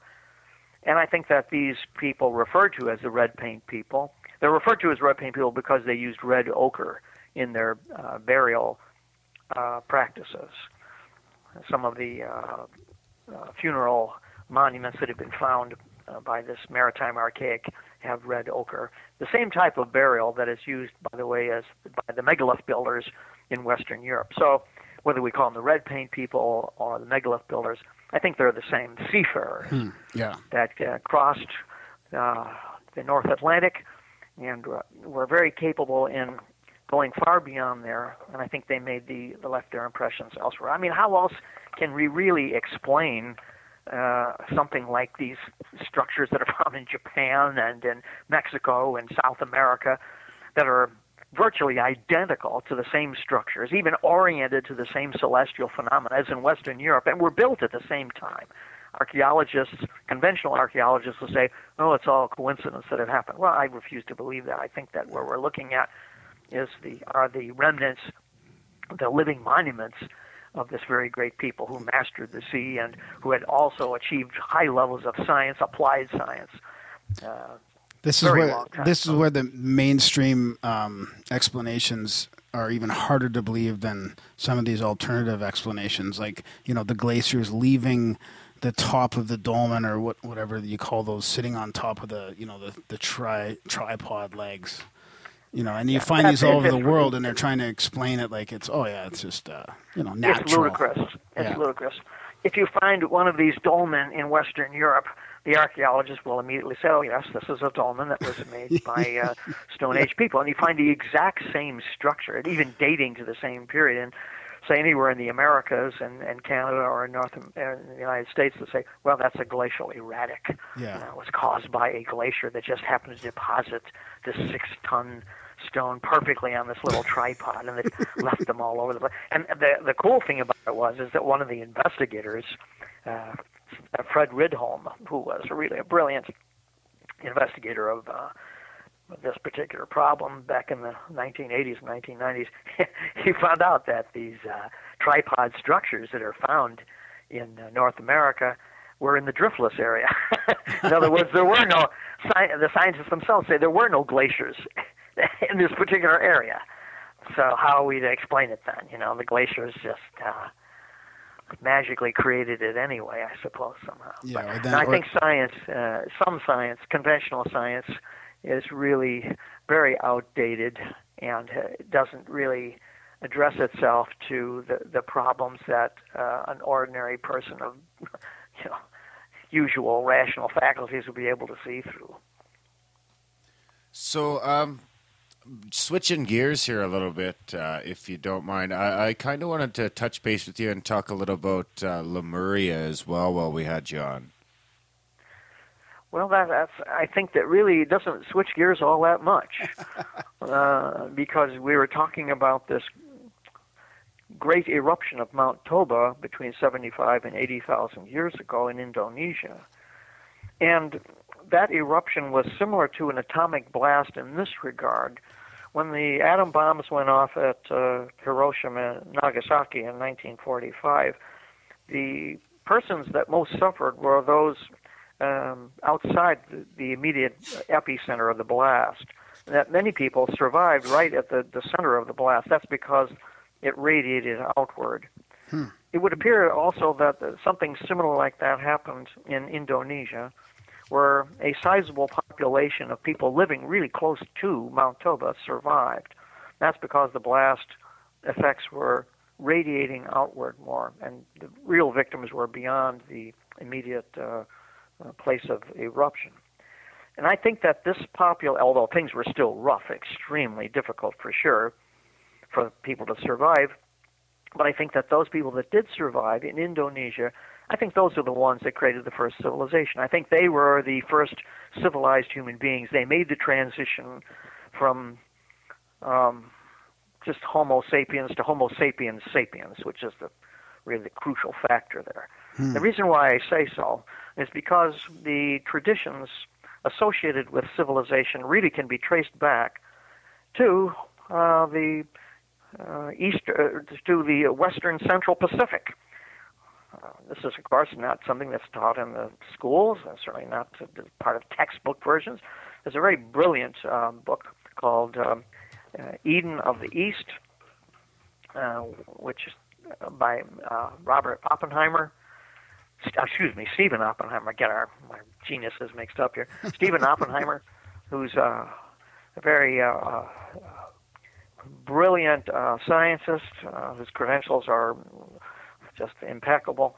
And he's in his book and in his work, he's been able to show that some of these early themes of civilization really do stem and precede the beginnings of official beginnings of civilization in the Near East. And I think that that's where the, the transition was made. There was a uh, an English colonel. His name was James Churchward, who was involved in flood relief in India during the 1870s. And because he took a great interest in uh, the local culture, and also because uh, he was a a sincere humanitarian and really didn't have the English uh, arrogance of that time, and as uh, that the people who were suffering in India didn't really matter. He really did try to help them. That some of the um, the uh, scholars, they were known as the rishis, heads of monasteries in India, shared some very old and rare uh, records with Colonel Churchward. And these records refer to the beginning of civilization in the western central Pacific and uh, refer to a place referred to sometimes as Mu or as Lemuria. These are cultural variations on the same s- subject. And uh, it's a, it's actually I can hardly provide more than just a thumbnail sketch of what we're talking about here, but I've been able to f- trace some important themes which I haven't really found any place else. So maybe this is an original contribution. I don't know. This Gobekli Tepe that we talked about earlier in in um, southern t- uh, Turkey has very unusual and would appear to be unique uh, characteristics that are associated with the Pacific. What I'm referring to specifically are these pillars that are found at Göbekli Tepe.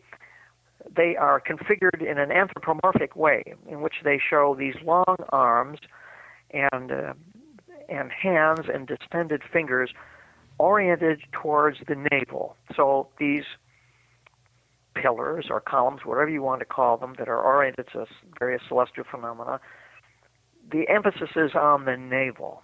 And the name Göbekli Tepe itself in Turkish, strangely enough, and this is bef- long before the site was found, means the hill of the navel or the navel hill, strangely enough. Hmm.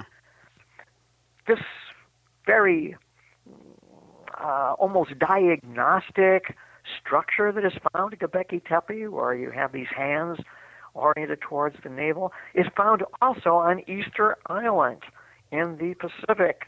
Easter Island is the name that was given to this place when it was found by a Dutch uh, navigator, Captain uh, in 1720, I believe. And the original name for Easter Island was Tepito Tehenua. This is what the native people refer to. And Tepito Tehenua means the navel of the world. What is the most uh, uh, famous image associated with Easter Island or Tepito Tehenua? And that is the Moai. These are these great statues that are shown, usually all very much the same. And the emphasis emphasis there is on the navel. Most of them were are buried up to their necks through deposition to show how old they are for an, uh, for natural deposition to have taken place. They were not deliberately buried. They they were standing on platforms known as ahu, and when they were originally created, these Easter Island statues, they are shown to be having long arms that drape down the sides, and again they their orientation is to the navel. I just noticed that today, actually, because I was uh, Darren's been updating That's our, our, website. Grimerica, our Grimerica uh, logo is actually a, uh, a moe. Uh huh. yeah, so that's fascinating. It is. So the, the thing one has to wonder is, ah, is it just a coincidence that this ancient site in the Pacific, on the other side of the world, has the same very strange and unique style that we find in Göbekli Tepe in southern Turkey? It's it's very peculiar. And here the same name, Tepito Tehenua, the navel of the world. Well, why the emphasis on the navel? Well, the navel, that is the place of beginning, as it were. Hmm. Birth. It's associated with birth. And the the South Sea Islanders, not just the Polynesians, but the Macronesians and the Micronesians and, and other peoples, uh, before the introduction of Christianity, and this is especially on Easter Island, um, ha- ha- use the the navel string of a child when it was born as a very sacred object.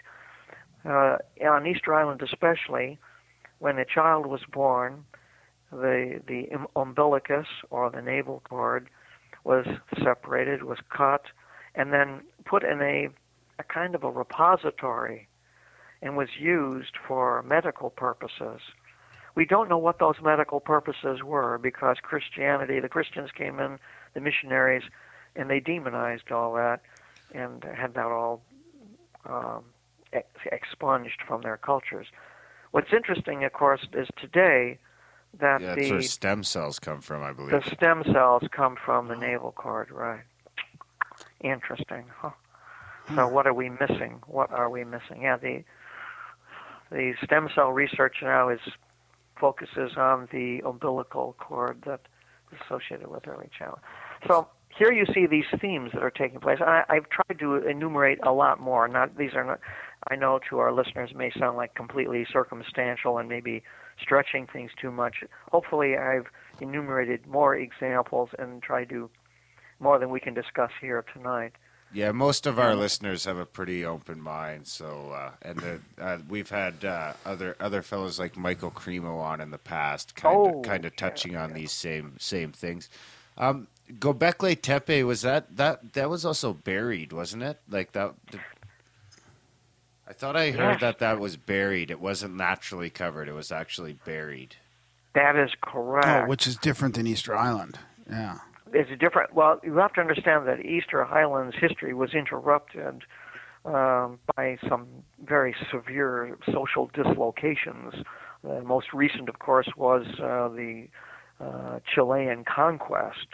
Uh, Easter, Easter Island civilization was still flourishing at the time that uh, Admiral Roggeveen in the 18th century saw uh, the moais that were still erected.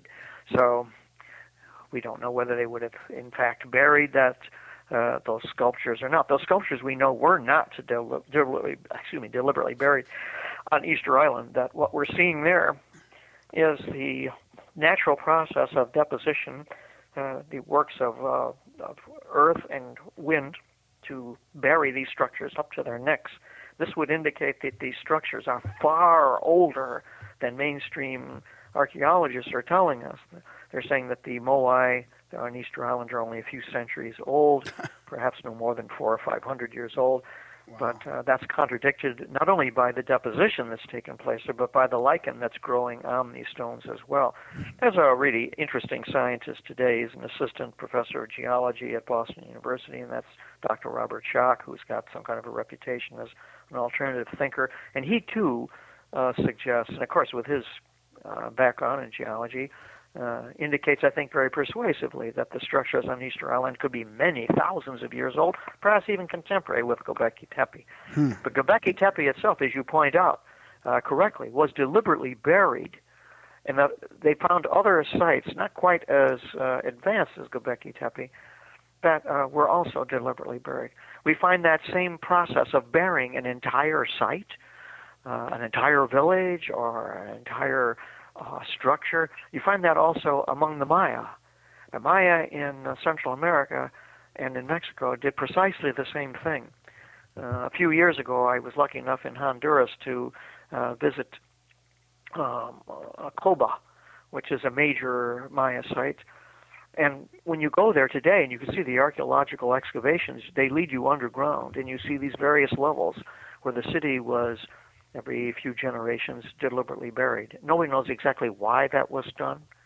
We don't understand, but nonetheless, we're finding these parallels in other parts of the world. I think it's part of the global civilization or civilizations that took place. That our civilization is not a, a uniquely global phenomenon. I don't believe that. I think we're actually we're going to get to meet Robert Schoch uh, here next month, aren't we, Graham? Yeah, I hope so. Yeah, Is he at Paradigm? I think so. Yeah. Yeah, we're coming to uh, Minneapolis in the end of October for the Paradigm Symposium. Oh, wonderful, wonderful. Well, that should be quite an experience. And Dr. Schoch, of course, has a lot of respect around the world for his his outspokenness as well as for his work in uh, alternative views. Mm-hmm. So, h- how long, how long, how much of your life have you devoted to uh, alternative? Like, have you always kind of had a problem with what they were trying to sell you? No, not at all. Uh, I think I was just as conventional as, as the next guy. Um, my problem was uh, when I went to the university. I went to Southern Illinois University. I had to take uh, general studies courses, and I found them very interesting. And uh, but I had uh, several wake-up calls, and one of them was um on this one particular holiday that I had. I went from my school, which was in Southern Illinois, Southern Illinois University in Carbondale. And not far away, maybe two and a half hours away, was the city of St. Louis. And so one weekend, I just went, I was on my way to St. Louis just to have some fun. And uh, for one reason or another, I won't get into it, it's not important, I had to get off the expressway at a place uh, where there was a sign, a brown sign, that said uh, Cahokia Mounds. So I figured, well, just Indian mounds. So I'll check them out. And I figured there'd just be these little hills, you know, some Indians buried in them you know, a few hundred years ago. And instead, when I got off, I was confronted by a pyramid that was over a 100 feet high, had a base which was larger than the Great Pyramid of Egypt, was obviously was made in an incredibly beautiful way. This enormous monument was a little museum there at the time. I heard nothing about it at all. Never heard about this. And the little museum said, yeah, yeah, this is known as Monk's Mound. And uh, it had all kinds of, again, astronomical significance because just, oh, I think maybe a fifth of a mile away, there was a thing referred to as Woodhenge, Mm. which was a uh, selection of 24 cedar posts that were nothing less than an astronomical computer. And all this goes back to about the year 900 AD. I was shocked. I had never heard of any such thing like this at all. This was in Illinois, just on the eastern side of the Mississippi River. So I went back to my history professor and I said, Well, how on earth could we have missed hearing about this? How come you never discussed this with us? and the history professor told me, he said, Well, it's not as significant as you imagine. What? What are you talking about? And it's not significant to him because it raises too many embarrassing questions. Like, who made this thing? Talk to the Native Americans and they'll tell you they did not. These were foreign people that came in and set it up. Their ancestors participated as the laborers, to be sure, but they didn't invent it. These are embarrassing questions for archaeologists who tell us that there were no foreign visitors to uh, the Western Hemisphere before Christopher Columbus arrived. that 1492 is a line drawn in the sand that you cross at your peril. If you do, you are a heretic. You're a loony. That there was nobody here before then. Well, then how can you explain something like Monk's Mound? Well, the Indians must have made it. Well, here we go right back to the beginning, and the Native Americans say they didn't do it. So we won't talk about it. That's what really got me thinking like something's wrong with this picture. And I began investigating other things. I found there's a lot wrong with this picture. That history is politics, unfortunately. Yeah, it seems And to be a bit of a rabbit is- hole. Uh, yeah, and if you you bring up even question things like this, uh, you're out of the loop. You don't have a, a career. You have to toe the line. I don't know exactly how it is in Canada. I know there have been some really great Canadian archaeologists, and I've written about a couple of them. But in the United States, I would say that archaeology is a moribund science. I think it is it's not even a science anymore, really. I think just as a debating society, and they just keep shuffling the same old. American archae, North American, or rather, United States archaeology hasn't made any discoveries. It must be in clo- going on to a hundred years now. You know, it's it's it's a fraud. It really Wow. is. It's it's. it's I mean, I have I have no respect for archaeologists, um, American archaeologists, U.S. archaeologists, at all. I mean. Uh, Well, I think we're influenced by the U.S. so much too. I mean, you know, um, and and to somewhat uh, the globe is. Not anymore. Not to the luckily not to the extent that it used to be. I've luckily I've been able to travel to Japan, for example, and I've uh, gone in the scientific circles there, and they're far more open-minded on these things. I found that even with Canada too, which is right across the border, for God's sakes. And there have there have been far more open-mindedness there.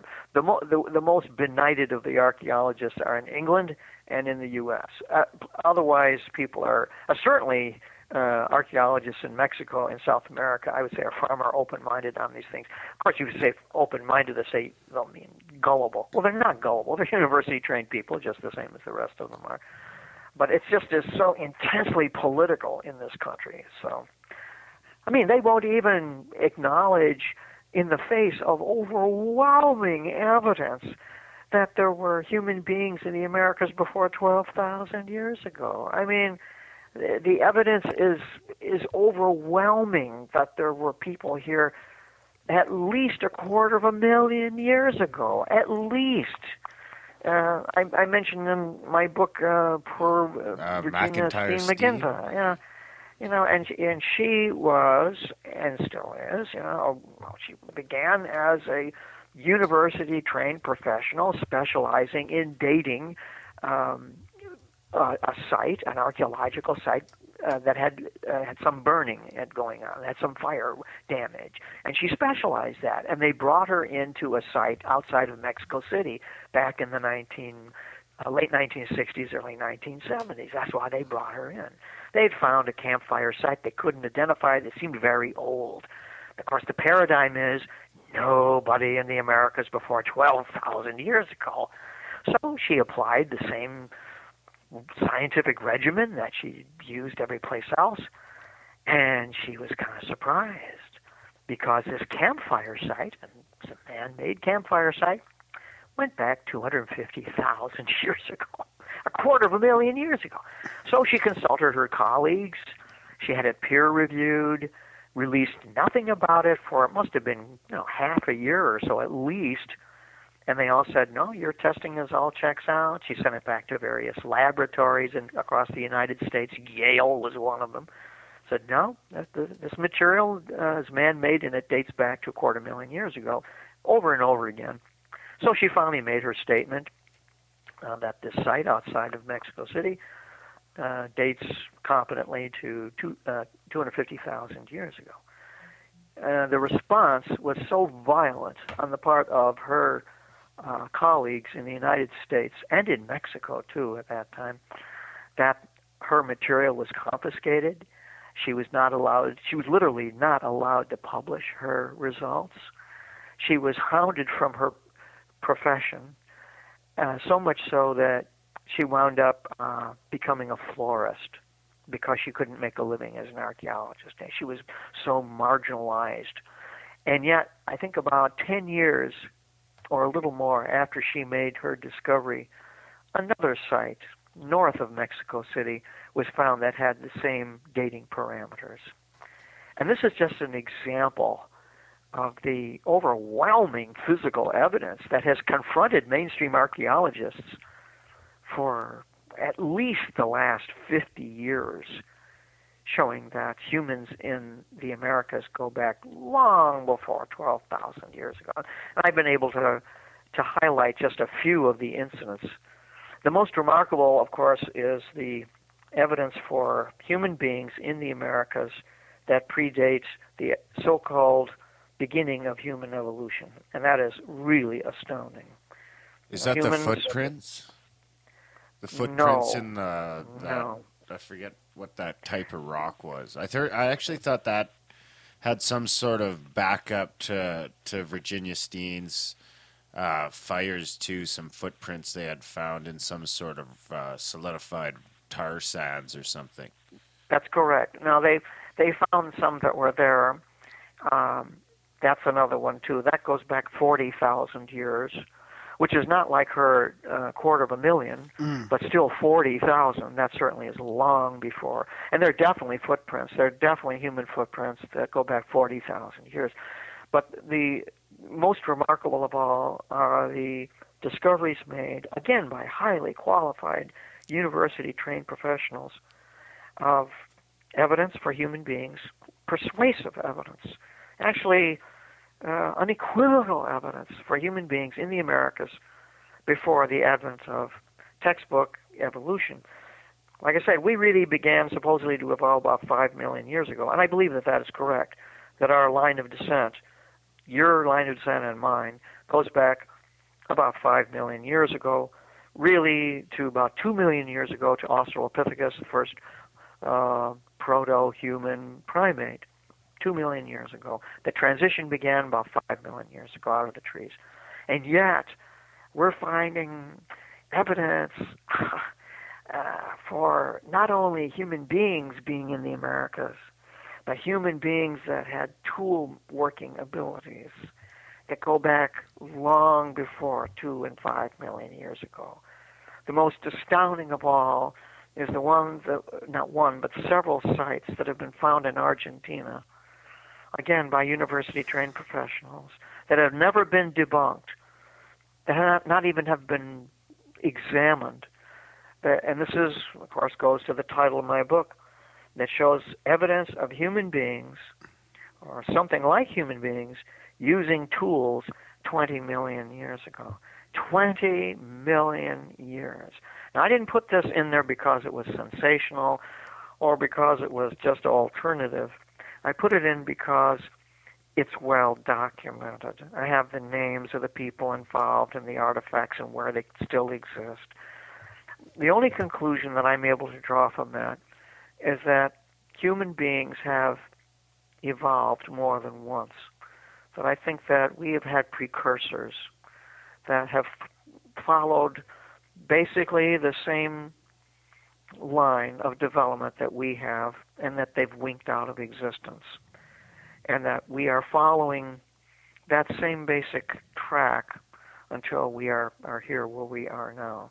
That's an assumption, that is pure theory, but nonetheless, we have the physical evidence. And, you know, I challenge my readers, uh, pro or con, to, to find out uh, for themselves if this material that I present, and of course, I've loaded it down with perhaps too many footnotes. I try to I try to uh, source every statement that I put in there. It's not enough just to say these things. Mm-hmm. You know, you have to be able to back them up. And I refuse to make a statement in there that I can either that I cannot back up or I cannot at least offer with some kind of uh, theory or a hypothesis. I do not make statements just because isn't this cool or isn't this far out.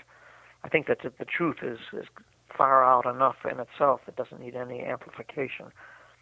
So, do you think uh, do you think it's opening up at all with the advent of things like the internet and, and the free flow of information? Do you think it's uh, we're going to see a change in some of these paradigms?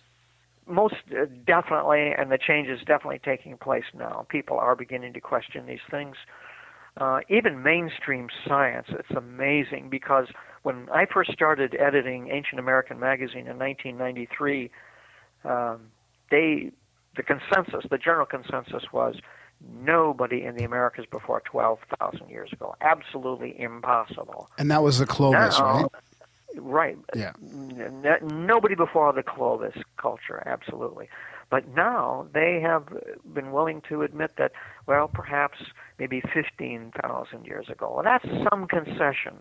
But if you had said uh, back in 1993, no, 12,000, you know, could be 15,000, you would have been thrown out on your ear. I mean, that would have been heretical. Now that's become somewhat acceptable. And there are even some mainstream archaeologists that are saying they're pushing it to 20,000, and they're not being thrown out of their profession. So it's I think that we're we definitely they're being dragged kicking and screaming, of course, towards these uh, higher dates. But nonetheless, I think the work of Virginia Steen McIntyre and uh, McIntyre and, and others are going to show that the, the human occupation of the Americas goes back long before we were led to believe or, or still taught in the schools.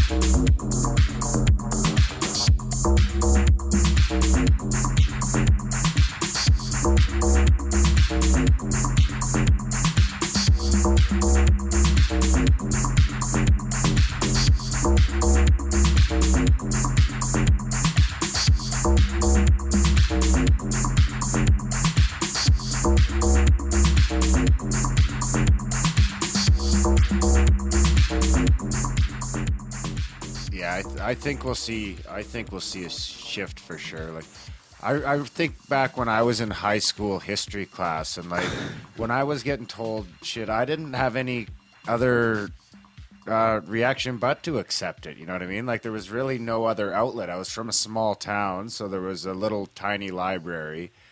And like, imagine the question some of these history teachers must get today. Like, you've got shows like they're asking if aliens had something to do with it. yeah. And of course, all they can do is just deny. They don't have any real evidence to to counteract these questions, even about ancient aliens, which I'm not a, a big fan of myself. I mean, it's interesting as a true scientist. You have to, and a true scientist, by the way, isn't somebody that's got a sheepskin or has been all through college. A scientist is, it's just somebody that applies the scientific method and wants to know the truth. That comes from the word wisdom, of course, scientia. You just want to know. So if you're sincerely interested and want to know something, you're a, scientist. And but the moment that you you you say, oh, something is impossible, the moment that you try to, to prevent any further inquiry into something. I don't care what kind of education these people have. They've abrogated their status as scientists. They are no longer scientists. You have to always keep an open mind. Things can never be uh, completely left off the table. So I mean, there's certain you have to be uh, discerning in what in the evidence that you pick. I've tried to do that in my book, but I've I've uh, discarded none of it because sometimes a discarded piece of evidence will be uh, a crucial piece of evidence. I mean, every detective knows that. That's all that really scientists are. They're just academic detectives. But like I said, if a scientist, a so-called scientist or an academic says, "Oh, that's impossible," well, how many times have we heard that? The whole history of of science is the moment that they say something is impossible, the next generation proves that it's completely possible. The generation before uh, the Wright brothers said that heavier than air flight was completely impossible. And uh, what would people think of, of the internet today uh, a hundred years ago? They would have thought it's com- utterly impossible, or or the Hubble Space uh, Telescope in the 19th century, uh, utterly impossible. So that's why we can't ever say that even something like uh, alien intervention. I wouldn't say that's Im- it's impossible. It's it's difficult for me to accept it. I haven't seen enough evidence, I don't think, which is all that persuasive, but yeah, it definitely needs to be taken with a grain of salt. If nothing else, I think uh, I think shows like that are good for at least getting people asking questions. That's correct. That's correct. And they should ask the questions. That's when they don't ask the questions is that life becomes tragic. I mean, just a, an intellectual slave to somebody else's ideas. You know?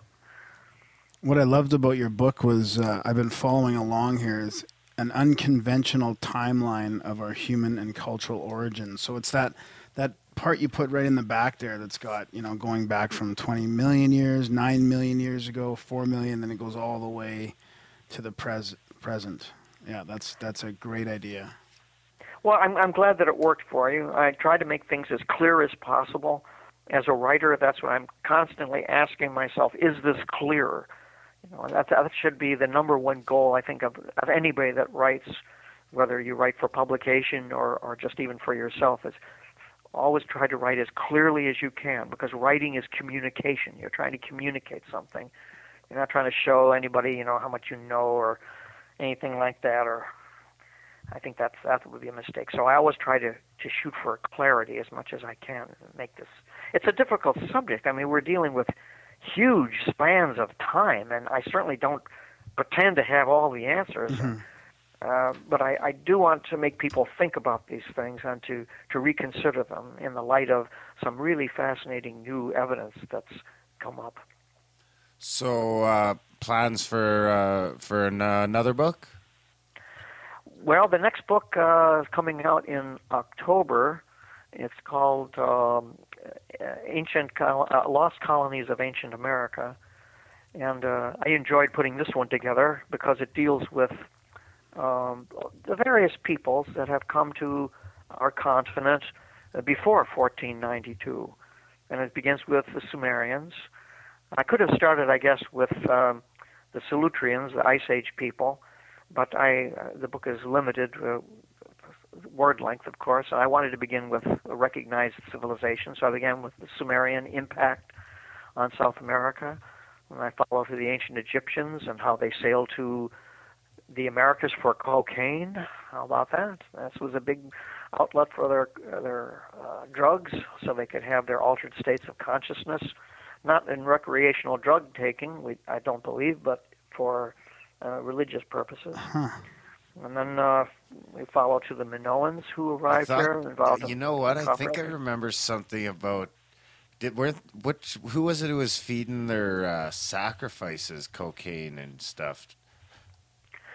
Well, the thing is, uh, some years ago, back in the early 1990s, the discovery was made of really copious amounts of cocaine residue in Egyptian mummies, and that this cocaine residue was subsequently examined by some of the uh, leading toxicologists uh, in the world and found out that, in fact, the uh, people who were mummified in life were actually using cocaine. And the cocaine plant, then as now, grows only in uh, Peru, um, parts of Ecuador, and the northern areas of South America. So this is hard evidence for uh, ancient Egyptians sailing to South America specifically for the cocaine plant that they used um, and brought back to uh, to Egypt. Certainly, cocaine has never grown in Africa or North Africa or anywhere within the sphere of influence of the ancient Egyptians. The conclusion of my book, um, Lost Colonies of Ancient America, which, like I say, is coming out in October, is that various peoples came to the Americas for different agendas. They came here for different things. Sometimes they were came here as castaways. They were blown uh, by the misfortunes of navigation uh, or lack of navigation to our shores.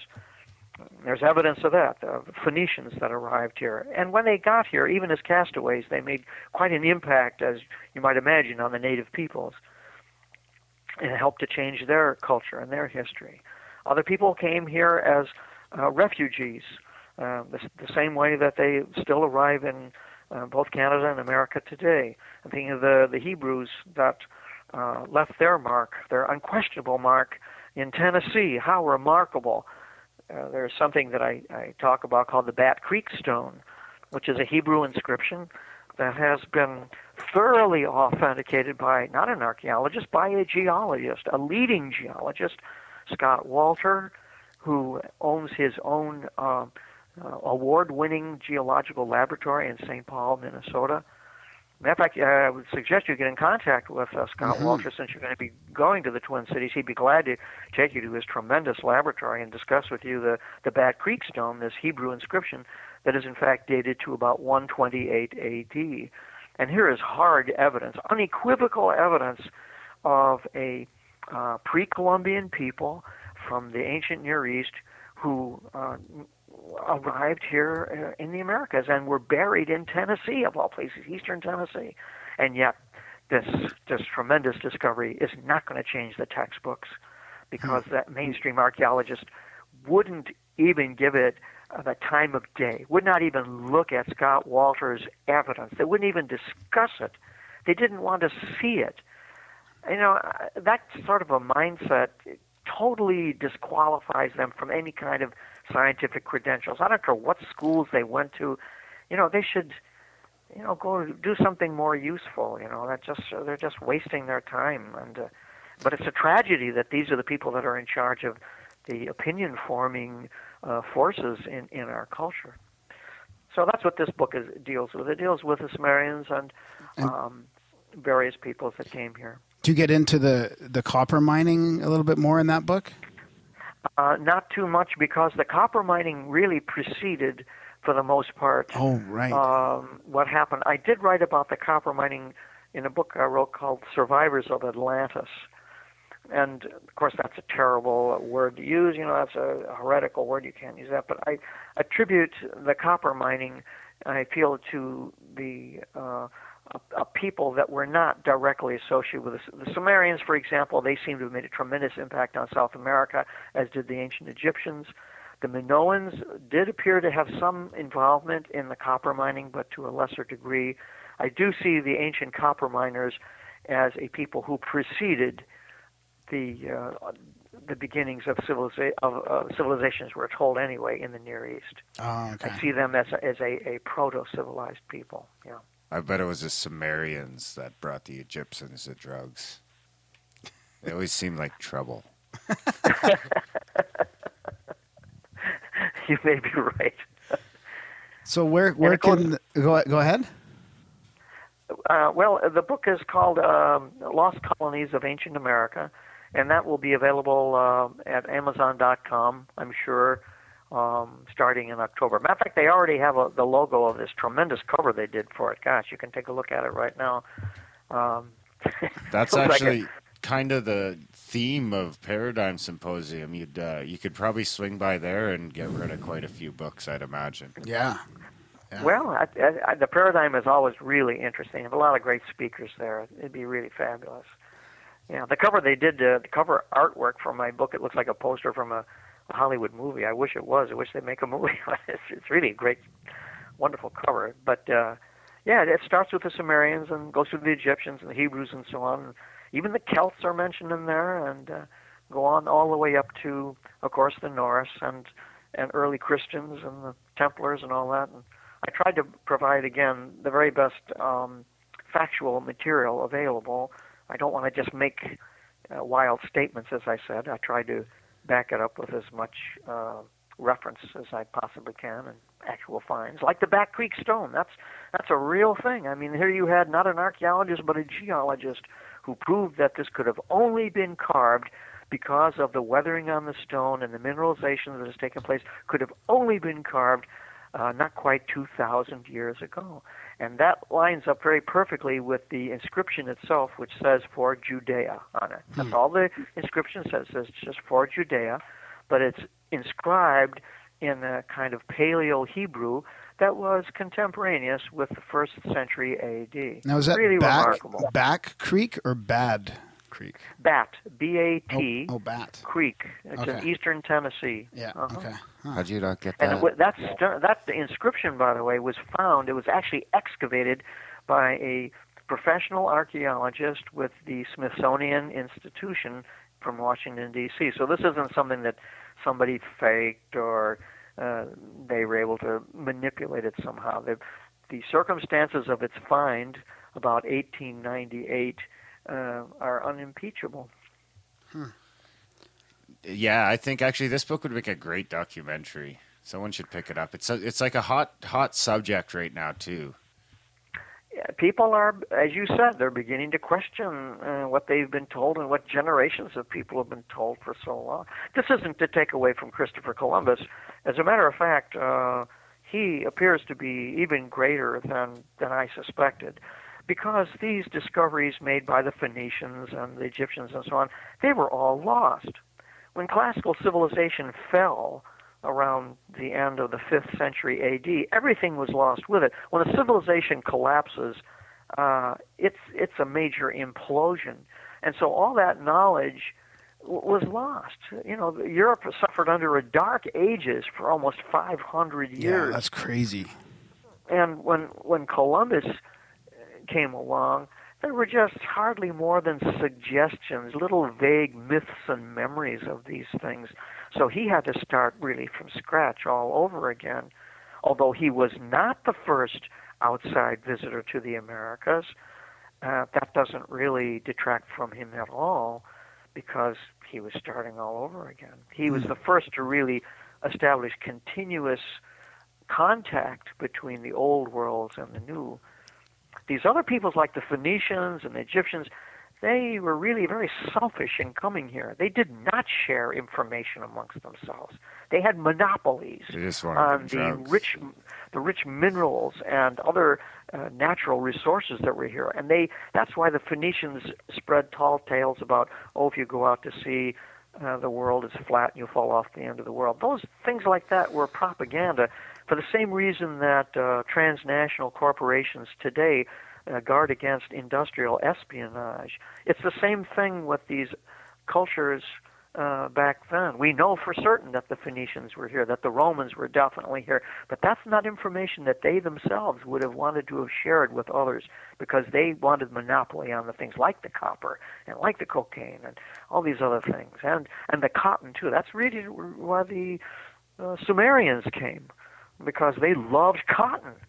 They they imported their cotton at a very great expense from India, and now they found that by coming to uh, Peru, they could get it themselves. Sure, it's a long sh- uh, voyage, but nonetheless, that's where they could get lots of cotton. They got cotton, and they wouldn't share that with anybody else. So it's human nature. It's human nature. Have you heard that story about uh, Alexander's uh, grave or body or tomb being Yeah, uh, Alexander the Great. right? Alexander the Great's uh, being in America, found in uh, Uh, that uh, America? that does not appear to check out. I can understand why people would uh, mistake that, though. There is a archaeological site in southern Illinois that has material that would seem to relate to Alexander the Great's time. This material is mostly in the form of uh, black stones that have been engraved with the profiles of men wearing Greek and Roman style helmets. And people have the three about three thousand of these stones, by the way. I've seen a number of them myself. Some of them are very beautifully made. So some people have uh, made a kind of a, an assumption that these portrait stones uh, represent uh, Alexander the Great or his time. They're off by a couple hundred years, several hundred years actually. These stones, in fact, seem to relate to a Roman colony known as Mauritania. There's a modern country called Mauritania, but it really doesn't bear any resemblance to the ancient Mauritania, which was a, a Hellenized and Romanized uh, colony that was on the verge of independence, actually, as an ally of Rome, when a very wicked pharaoh by the I'm pharaoh, a very wicked emperor by the name of Caligula uh, declared war on Mauritania and tried to seize its treasury. And he succeeded in conquering the country.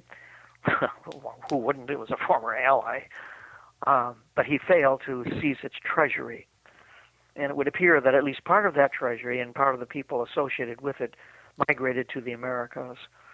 Uh, I wrote a long book on that called uh, "The Lost Treasure of King Juba."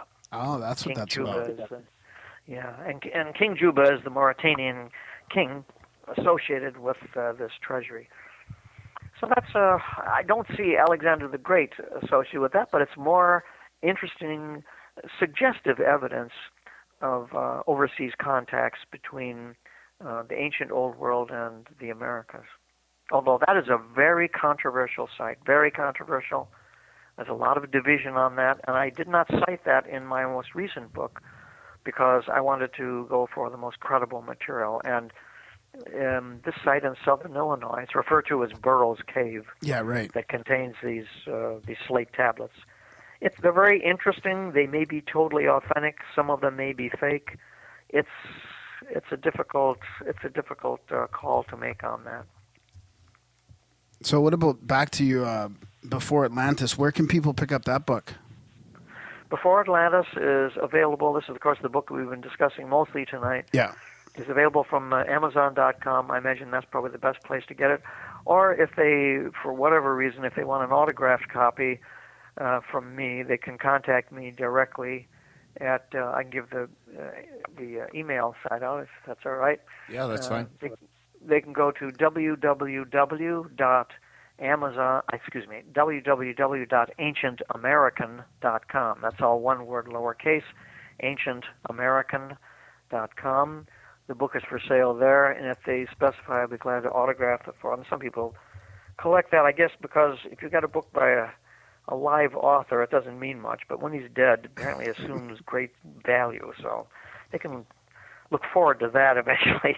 you know, it's an investment. Put it that way. Yeah. No, it's nice to have an autograph book.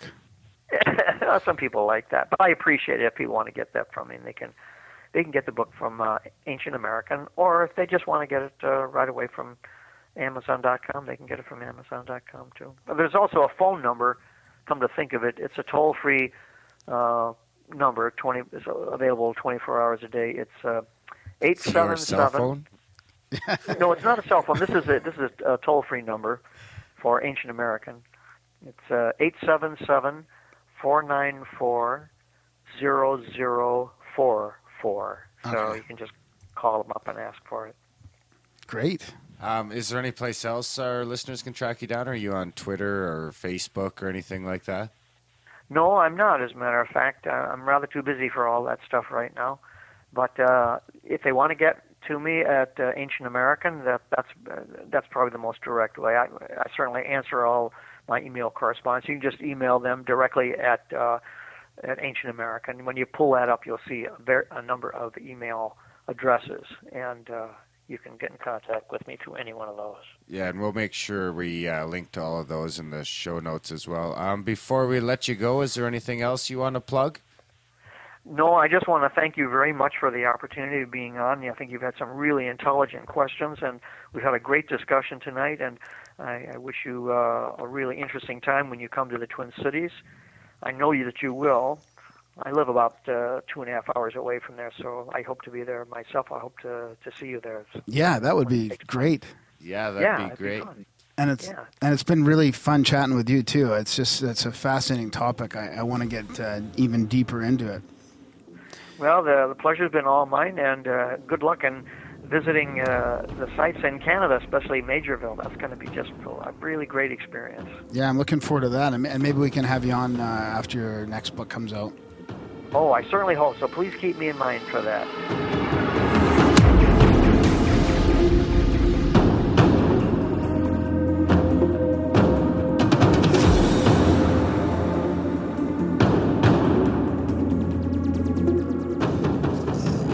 Well, that was our fascinating chat with Frank Joseph.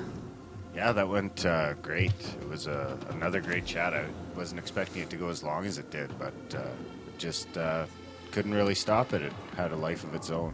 And again, I I have uh, all this other stuff I wanted to bring up too. Like there was some stuff in his book about maybe the giants being responsible for some of those uh, megalith building, and I don't know. We didn't even get into that.